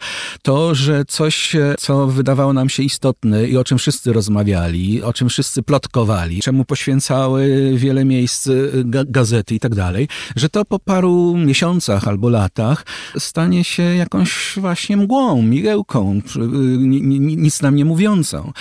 To można zaobserwować też e, no, w pamięci osobistej, prawda? Jak, jak wiele, wiele ważnych historii sprzed lat ulega zapomnieniu, że pamiętamy na przykład, no nie wiem, pamiętamy tytuły jakichś szlagierów, tak, z lat 60. Pamiętam mnóstwo tych, tych, tych, tych piosenek, ale też... Um, pamiętamy one, teksty tych teksty piosenek zupełnie piosenek. bez sensu bez i niepotrzebnie sensu, tak, to jest, tak, prawda? Więc jest, jest jakaś... Piosenek zespołu No to co? Ja na mhm. przykład pamiętam Żołnierz dziewczyny nie skłamie albo coś takiego. Pamiętam te teksty i chodzą one ze mną. Wolałbym pamiętać wielką improwizację, a pamiętam to. Mhm. Oj, gdyby nie ta dziura desce, byłaby Kasia panną jeszcze z innego łódzkiego zespołu. By pan przywołał, no to co, jestem z Łodzi. To trudno mi było tego nie słyszeć. To zostaje ze mną.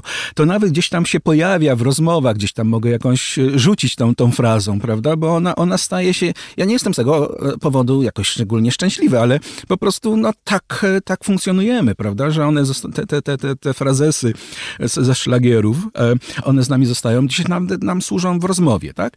E, ale te inne rzeczy gdzieś, gdzieś znikają, nie pamiętamy o nich. E, być może przypomnimy sobie, tak jak przypomniał sobie Prust swoje dzieciństwo, wkładając Magdalenkę do herbaty, tak? Przypomnimy sobie o jakimś wydarzeniu, kiedy Jeden z usłyszymy... panatomów nazywa się Oranżada. E, Tak, ta oranżada jest taką właśnie, Mhm. taką, taką moją Magdalenką, a może nawet bardziej, bo oranżada jest chyba dość powszechnie znanym słowem, ale tam pojawia się nazwa napoju, który już jest może mniej znany, mirinda.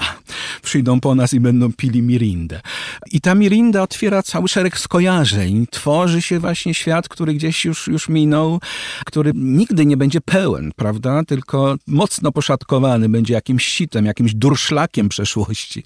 To jest dla mnie fascynujące, e, że, że czytając, zostawmy moje wiersze, ale czytając też inne wiersze, że, że ja, ja dostrzegam, dostrzegam egzystencję czyjąś, której nigdy nie będę umiał objąć, prawda? Nigdy nie będę e, w stanie pojąć e, całości, że przeszłość, e, pan pisał nieda- niedawno biografię jednego z najwybitniejszych polskich myślicieli. I, i jak się pisze biografię? Przecież tam jest więcej dziur, mimo tego, że, że bohater tej biografii zmarł niedawno, tak? Więcej dziur niż, niż informacji i faktów. Te dziury mogą być właśnie takim dla nas przypomnieniem. Uważaj, nigdy do końca drugiego człowieka nie poznasz. E, Bardzo Jest- nam się to ku mojemu zaskoczeniu fajnie układa, ponieważ miałem wrażenie, że będziemy mówić o dwóch odrębnych rzeczach, o pewnej powszedniości i o tym, o czym za chwilę chciałbym powiedzieć, o intymności. Ale intymność to jest przecież jakby kontynuacja tego, o czym rozmawiamy, prawda? Bo to wszystko, o czym mówimy, dotyczy najbardziej intymnej sfery człowieka, prawda? To, co pamiętamy, to, co w nas wsiąka, to, co w nas zostaje, to, czego nie potrafimy się pozbyć, bez względu na to, jak bardzo byśmy chcieli. Temu tomowi nadają ton wiersze o intymności i to powiedziałbym takiej bezwstydnej y, niekiedy intymności, bo mamy opis aktu seksualnego, mamy opis zdarzenia w toalecie dworcowej, gdzieś tam z seksem w tle, czy no coś zupełnie niebywałego, na przykład wiersze o ultrasonografii Yonder, prawda? I żebyśmy mniej więcej wiedzieli, żeby słuchacz zwłaszcza wiedział, o czym mówimy, mógłbym pana prosić o przeczytanie wiersza, który nosi tytuł Opóźniony pociąg do Rybnika przez Koluszki Częstochowe Katowice. Strona 26. Opóźniony pociąg do Rybnika przez Koluszki, Częstochowe, Katowice. Centralny.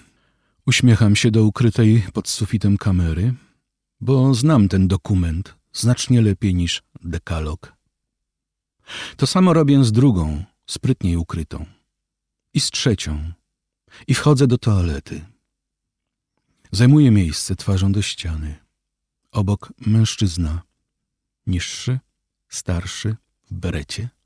Staje co chwila na palcach. Co róż podskakuje.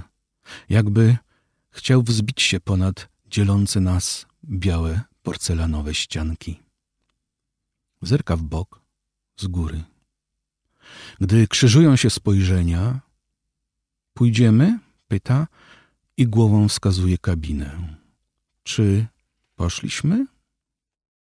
To jeden właśnie z tych wierszy, o których mówiłem, zresztą nawiasem mówiąc zupełnie, tematyka kolejowa, pan mówił o psach, tematyka kolejowa też jest bardzo obecna w pańskich wierszach, pewnie dlatego, że pan ciągle jeździ z Łodzi w różnych kierunkach. Bardziej nawet niż bym chciał, tak. Intymność to jest temat, z którym się pan w tym tomie mierzy i czym ona jest? Albo może postaram się precyzyjniej zadać pytanie. Czym jest opisywanie intymności dla pana?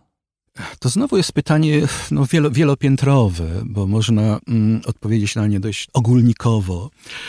Bo rozumiem tylko, przepraszam, Mhm. że przerywam od razu, bo rozumiem, że nie chodzi o to, że pan się zwierza ze swoich y, stanów emocjonalnych.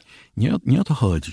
Ale znowu wrócę do, do aktu twórczego, jeżeli mogę tak to nazwać, to pisanie wierszy swoje nazwać, ale em, kiedy, kiedy pisałem te wiersze, a pisałem je w takim przypływie energii, w takiej em, dość intensywnej mobilizacji, one wszystkie powstały w krótkim czasie, stosunkowo krótkim, bo w ciągu trzech miesięcy. Miałem takie przekonanie, żeby kilka tych wierszy napisać, żeby przedstawić czytelnikom nowy, nową książkę, e, muszę czymś zaryzykować. To nie mogą być wiersze pisane z bezpiecznej pozycji kogoś, kto siedzi za biurkiem i, i przypomina sobie historię e, poezji XX i XXI wieku. E, Że gdzieś muszę wystawić się na, na ryzyko czy na niebezpieczeństwo. I ta intymność pojawiła się właśnie wtedy, jako pewien obszar, e, który zmusza mnie do pewnego ryzyka. Wiersze, o których Pan wspomniał, wspomniał Pan kilka tematów, e, które, które w tej książce się pojawiają.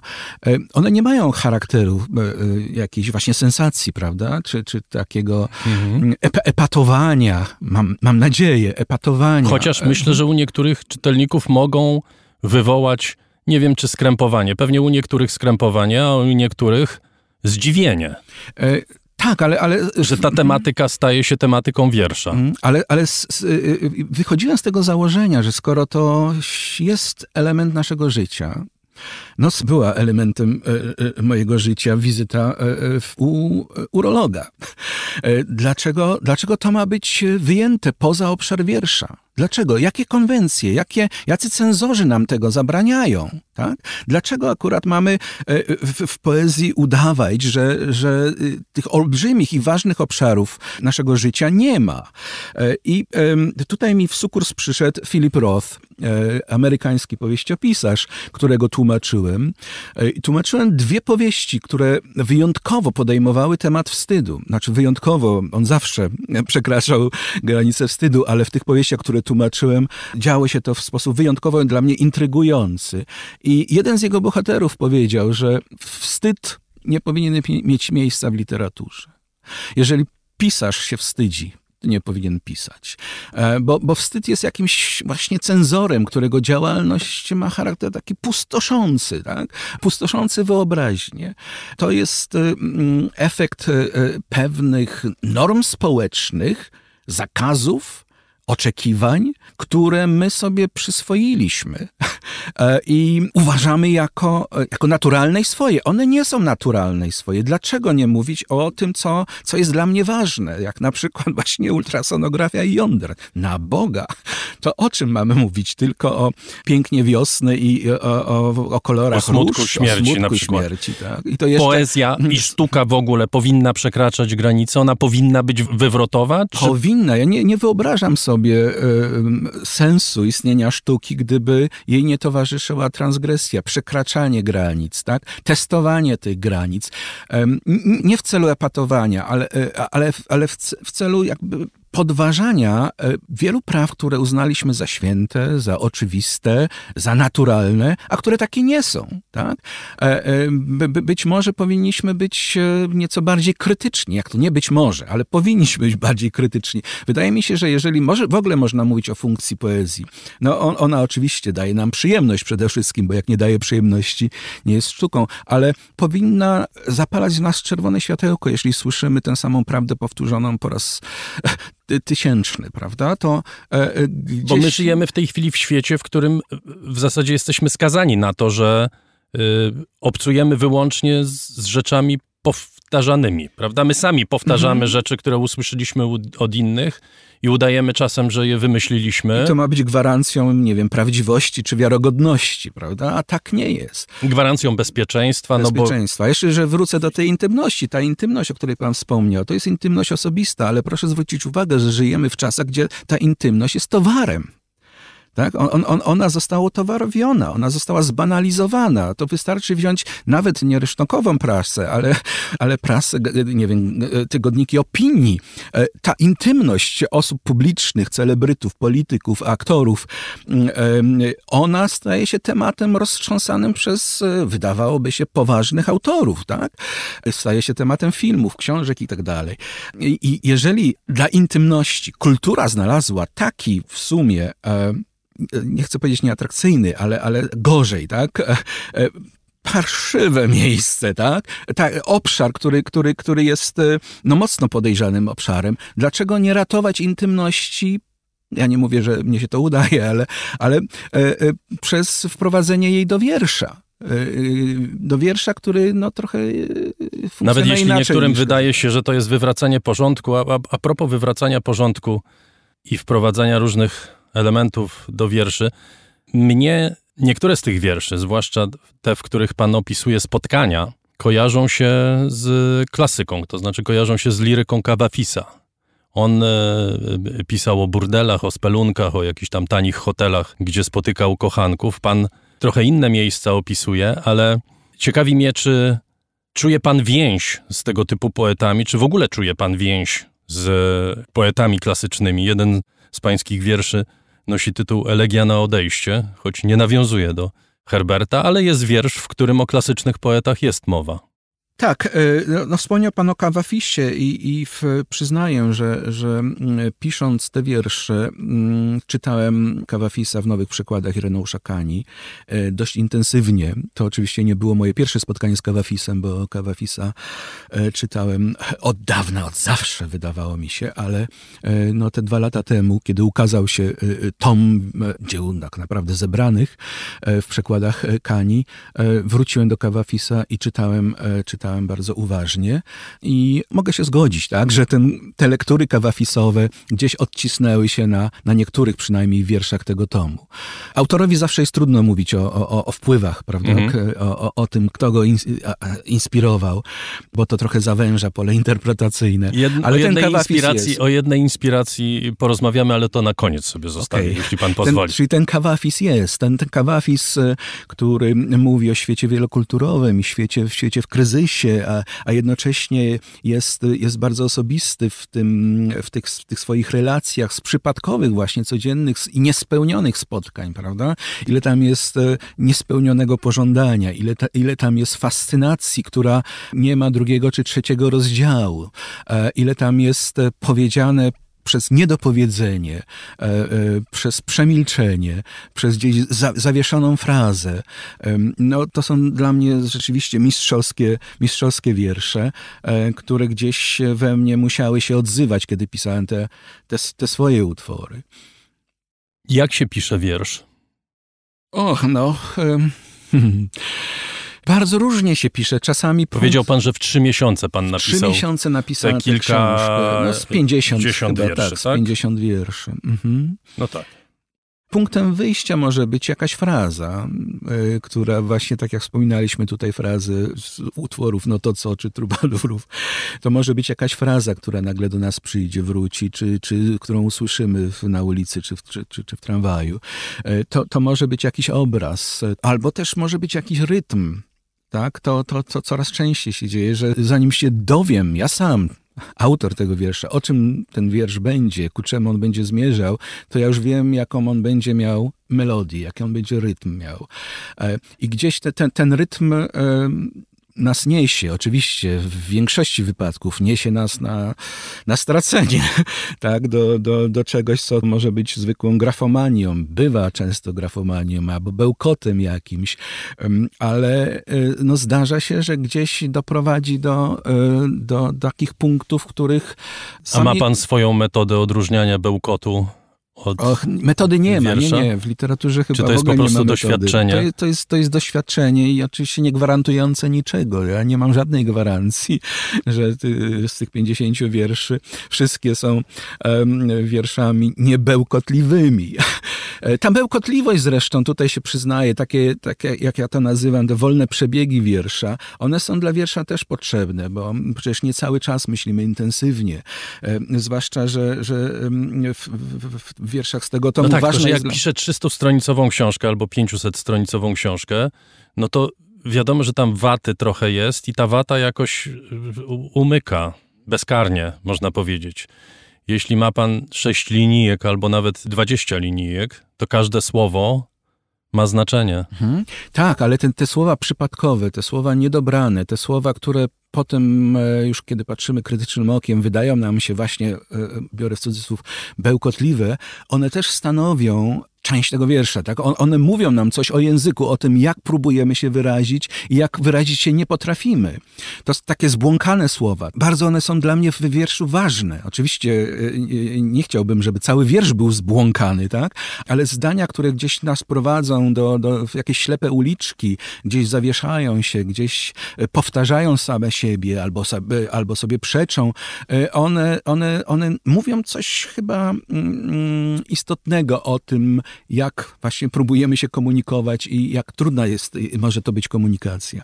Rozmawiam z panem przede wszystkim jako z poetą i nie chciałbym teraz e, wtłaczać pana w rolę krytyka, no ale krytykiem też pan bywa. Dlatego chciałem jednak zadać to pytanie o sens poezji, o rolę poezji, jej sens w obecnym świecie, w obecnym życiu. Po co ona jest? Czy ona jest tak, jak już to Gombrowicz zauważał, do niczego absolutnie nikomu niepotrzebna, tylko do tego, żeby dręczyć biedne dzieci. Nikomu się to nie podoba poza poetami. Yy, czy też może to nieprawda? Może jest to jakaś wąska, jakaś yy, zamknięta, ograniczona dziedzina, ale jednak potrzebna. A jeżeli potrzebna, to do czego? No ja mam kłopot z tym pytaniem. E, może nie powinienem, może w tej chwili się kompromituję jako, e, jako krytyk literacki, E, ale pytanie, po co jest poezja, brzmi w moich uszach tak, jest tak samo jak pytanie, a po co są chmury? Albo po co są jesienne liście, tak? No nie, nie zadajemy tego pytania. One są. Po, po, po, poezja jest, bo jest. Em, tak, celowość poezji em, chyba jest I można- nienazywalna. Jeśli mogę panu pomóc, tak samo jak niektórym chmury nie są do niczego potrzebne, tak samo jest spora grupa ludzi, do których, dla których poezja jest do niczego niepotrzebna. Ale, Są ludzie, którzy nie zauważają drzew. Y, Są ludzie, którzy nie zauważają drzew i to jest ich prawo. Są ludzie, którzy nie czytają wierszy, też to jest ich prawo. Natomiast ja bym się po prostu zastanowił nad, nad tą celowością istnienia niektórych rzeczy, bo, bo by, być może, być może y, ym, najpiękniejsze rzeczy istnieją właśnie dlatego, że e, że są piękne same w sobie, tak? Że, że nie, nie prowadzą donikąd. Ale jest takie zagrożenie, nie wiem, czy to w ogóle jest zagrożenie, że teraz strasznie teoretyzujemy, no ale dobra.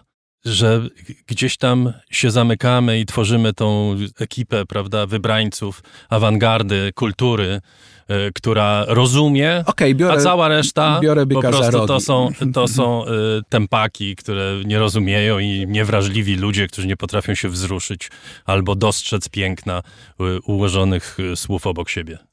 Biorę byka za rogi i odpowiadam na pana pytanie. Po co nam poezja? E, O jednej sprawie już tutaj wspomniałem. I to jest e, mm, taka potrzeba ciągłej nieufności. Poezja jest nieufnością. Tak? Pan mówił tutaj o przekraczaniu granic i się z panem zgodziłem, a można mówić o, o, o nieufności. Po, po, po- poezja powinna uczyć nieufności e, wobec e, tego, co uważamy za, za oczywiste, naturalne, święte, autorytatywne. Tak? E, powinniśmy cały czas odnawiać swoje obrazy świata. Powinniśmy cały czas od, odnawiać swoje obrazy samych siebie. Taki krytyczny zmysł jest dla mnie czymś w poezji bardzo istotnym. I druga rzecz, po co jest poezja, no to to jest laboratorium języka. Jakkolwiek brzmi to może sucho, ale poezja nam przypomina, czym jest i czym nie jest język. Gdzie my jesteśmy wobec tego języka, że to nie jest tak, że jak, jak, jak mówił Słowacki, że chodzi o to, żeby język giętki powiedział to, co pomyśli głowa. E, Bo bardzo często głowa myśli wtedy, kiedy język mówi. Dopiero wtedy, tak? Czy po, pokazać, jak nierozerwalnie nasza myśl jest związana właśnie z, z pracą języka. E, Że ona poza pracą języka nie istnieje. Nie- Ona nie jest wcześniejsza od języka. Też to jest tak oczywista rzecz, ale chyba nie, nie często sobie z tego mm, to uprzytamniamy, że przecież język jest od nas potężniejszy, prawda? On, on, on był przed nami, będzie po nas i, i, i posługują się nim miliony ludzi. E, To jest e, rzecz, której my nigdy nie będziemy potrafili kontrolować, tak? Nigdy nie będziemy potrafili okiełznać do końca. Bardzo często to on będzie nami powodował i będzie nadzorował, prawda, naszą, naszym myśleniem. E, Więc e, taka refleksja nad językiem bardzo potrzebna, e, wydaje mi się wciąż niedostateczna, jest jedną z funkcji, z funkcji języka. Poezja także pokazuje, jakie są granice tego języka, tak? Czy, czy coś, co, co, co, co gramatyka polszczyzny uznałaby za niepoprawne, rzeczywiście jest niepoprawne? Dlaczego? Czy, czy można powiedzieć nieco więcej, na przykład rozluźniając składnie? Czy można powiedzieć nieco więcej, korzystając nie tylko z istniejącego słownika polszczyzny, ale budując neologizmy? No są też tacy poeci, którzy y, zastanawiają się, czy sens przypadkiem nie jest przereklamowany, prawda? Czy, czy słowa muszą składać się y, w sekwencje, które rozumiemy. Czasami są takie wiersze, których ni- nie y, dajemy rady zrozumieć. I pytanie oczywiście pojawia się, co to jest? Mhm. Gdzie jest zabawa z językiem, tylko nie zabawa z językiem w sensie takim, jaką uprawiał Przybora, prawda? Czy Agnieszka Osiecka, czy, czy Młynarski. Zresztą to mnie prowadzi do kolejnego pytania. Pan uważa, że, że są poziomy literatury i, i zwłaszcza poezji, że coś takiego jak poezja Kawafisa to jest zupełnie z innej półki, z innego świata niż na przykład poezja Wojciecha Młynarskiego czy Agnieszki Osieckiej? E, no z innego świata tak, ale e, e, jasne, ale, ale nie z gorszego albo z lepszego świata. Tutaj, tutaj bym, bym protestował. Mhm. Wydaje mi się, że cała uroda literatury polega na tym, że ona jest właśnie różnorodna, wielorodna, że jest, że jest miejsce dla, nie wiem, poetów liverpoolskich i Bitników, i Kawafisa, i Eliota, i Ezry Pounda. Wydawałoby się, że to są wykluczające się poetyki. One się nie wykluczają, one, one, one ze sobą współistnieją istnieją. Im więcej tych głosów, im więcej tych obszarów, tym, tym chyba dla, dla nas lepiej. Bo jest cała sfera poezji, jeżeli na przykład piosenkę uznajemy za poezję. Mhm. A przecież są teksty piosenek, które, które tak? są absolutnie... Boba Dylana uznaje za no i właśnie największych. Tak. Do, do, tego, do tego mieliśmy dojść. Właśnie. Że jest cała sfera tej poezji popularnej, która gdzieś tam wymyka się tym wszystkim wątpliwościom, o których wcześniej mówiliśmy. Poezja jest obecna w naszym życiu, ona je, jest cały czas obok nas. Bez względu na to, jak Twitter przeora nasze mózgi, to w dalszym ciągu słuchamy y, nowej płyty Taylor Swift, która całkiem niezłe teksty ma. No tak, zgodzę się z panem. To, to ta, ta, ta poezja codzienności znowu, prawda? To, nie, to niekoniecznie musi być po, po poezja wydawana w, w, tomach poetyckich przez duże, dużych wydawców, duże oficyny.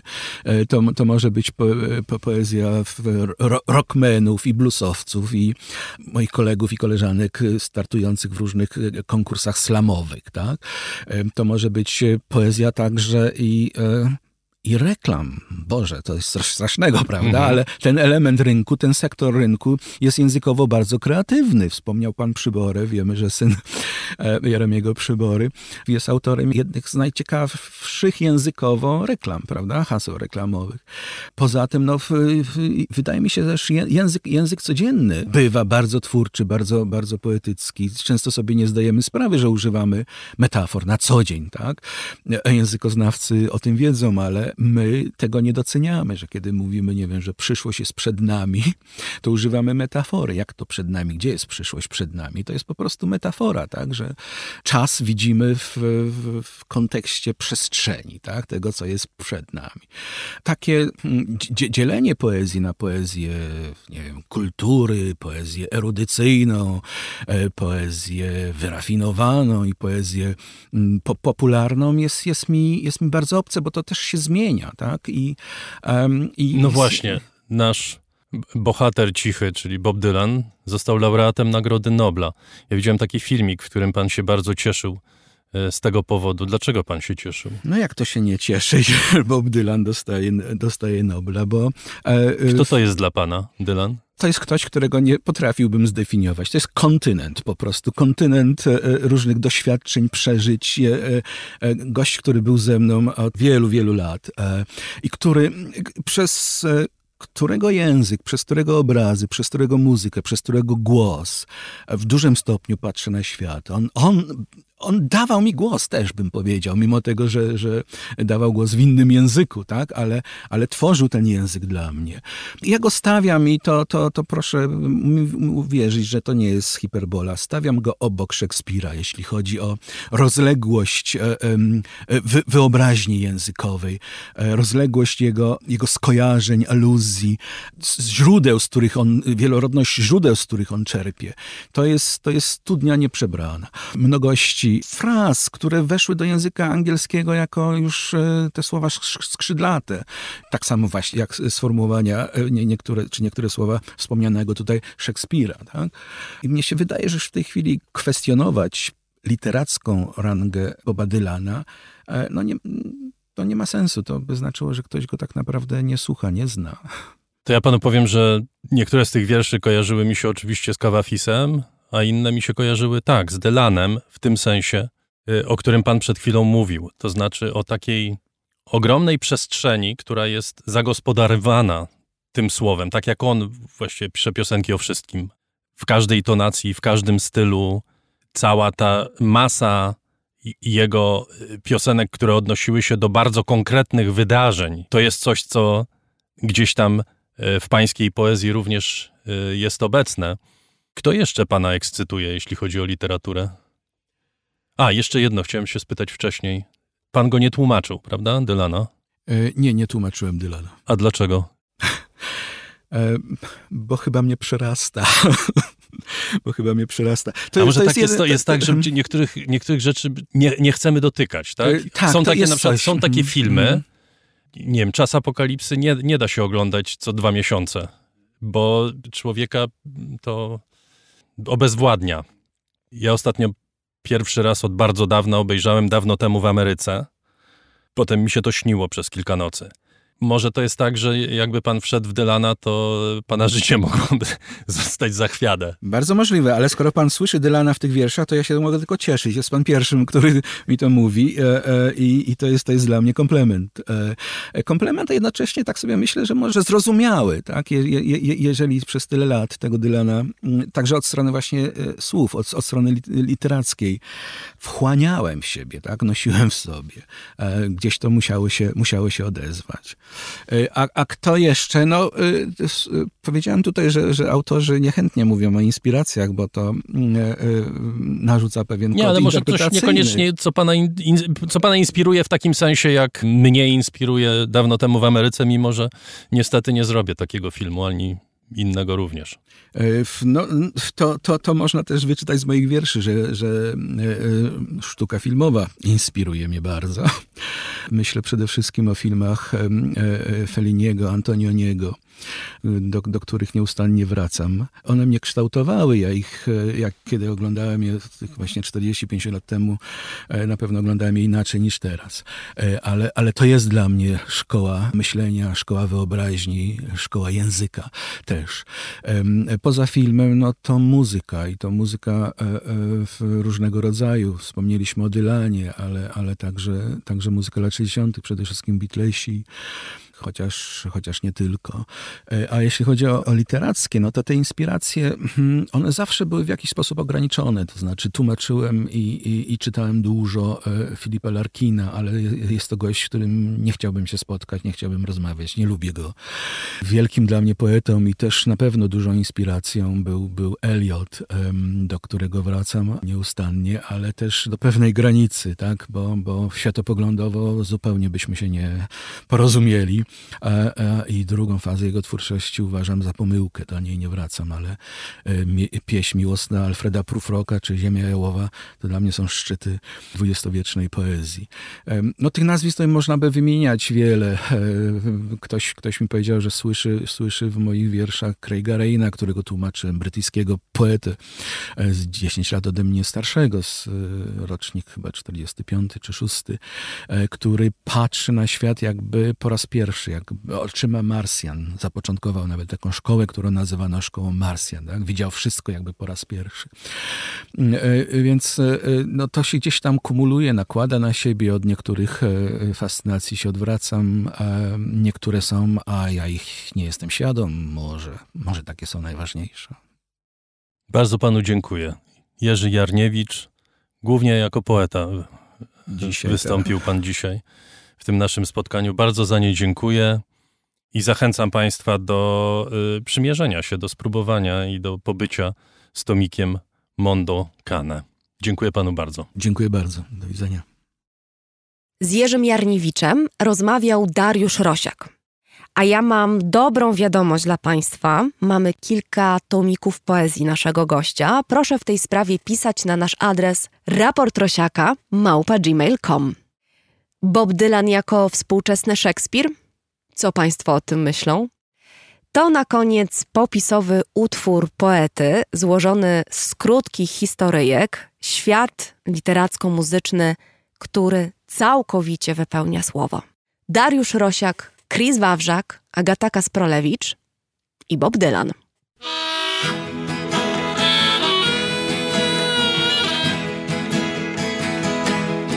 All the ragman draws circles up and down the block. I'd ask him what the matter was, but I know that he don't talk. And the ladies treat me kindly, and they furnish me with tape. But deep inside my heart, I know I can't escape. Oh mama, can this really be the end? To be stuck inside of Mobile with the Memphis Blues again. Well, Shakespeare, he's in the alley with his pointed shoes and his bells, speaking to some French girl who says she knows me well. Would send a message to find out if she's talked. But the post office has been stolen and the mailbox is locked. Oh, mama, can this really be the end? To be stuck inside a mobile with the Memphis blues again. Mona tried to tell me to stay away from the train line. She said that all the railroad men just drink up your blood like wine. And I said, oh, I didn't know that. But then again, there's only one I've met. And he just smoked my eyelids and punched my cigarette. Oh, mama, can this really be the end? To be stuck inside a mobile with the Memphis blues again.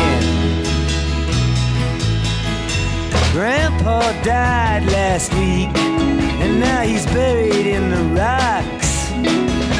But everybody still talks about how badly they were shot. But me, I expected it to happen. I knew he'd lost control when I speed built a fire on Main Street and shot it full of holes. Oh, mama, can this really be the end? To be stuck inside of Mobile with the Memphis Blues again. Now the senator came down here, showing everyone his gun, handing out free tickets to the wedding of his son. And me, I nearly got busted, and wouldn't it be my luck? To get caught without a ticket and be discovered beneath the truck. Oh, is really the end? To be stuck inside a mobile with the Memphis blues again. Now the tea preacher looks so baffled when I ask him why he dressed with 20 pounds of headlines stapled to his chest. But he cursed me when I proved to him. Then I whispered said, Not even you can hide. You see, you're just like me. I hope you're satisfied. Oh, mama, can this really be the end? To be of Mobile with the Memphis Blues again. Now the rain man gave me two cures. Then he said, jump right in. The one was Texas medicine, the other was just railroad gin. And like a fool, I mixed them, and it strangled up my mind. And now people just get uglier, and I have no sense of time. Oh, mama, can this really be the end? To be stuck inside a mobile with the Memphis Blues again. When Ruthie says, come see her in her honky tonk lagoon, where I can watch her waltz for free neath her Panamanian moon. And I say, oh, come on now. You know, you know about my debutante. And she says, your debutante just knows what you need. But I know what you want. Oh, mama, can this really be the end? To be stuck inside of Mobile with the Memphis Blues again. Now the bricks lay on Grand Street where the neon madmen climb. They all fall there so perfectly. It all seems so well timed. Patiently, waiting to find out what price you have to pay to get out of going through all these things twice. Oh, mama, is this really the end?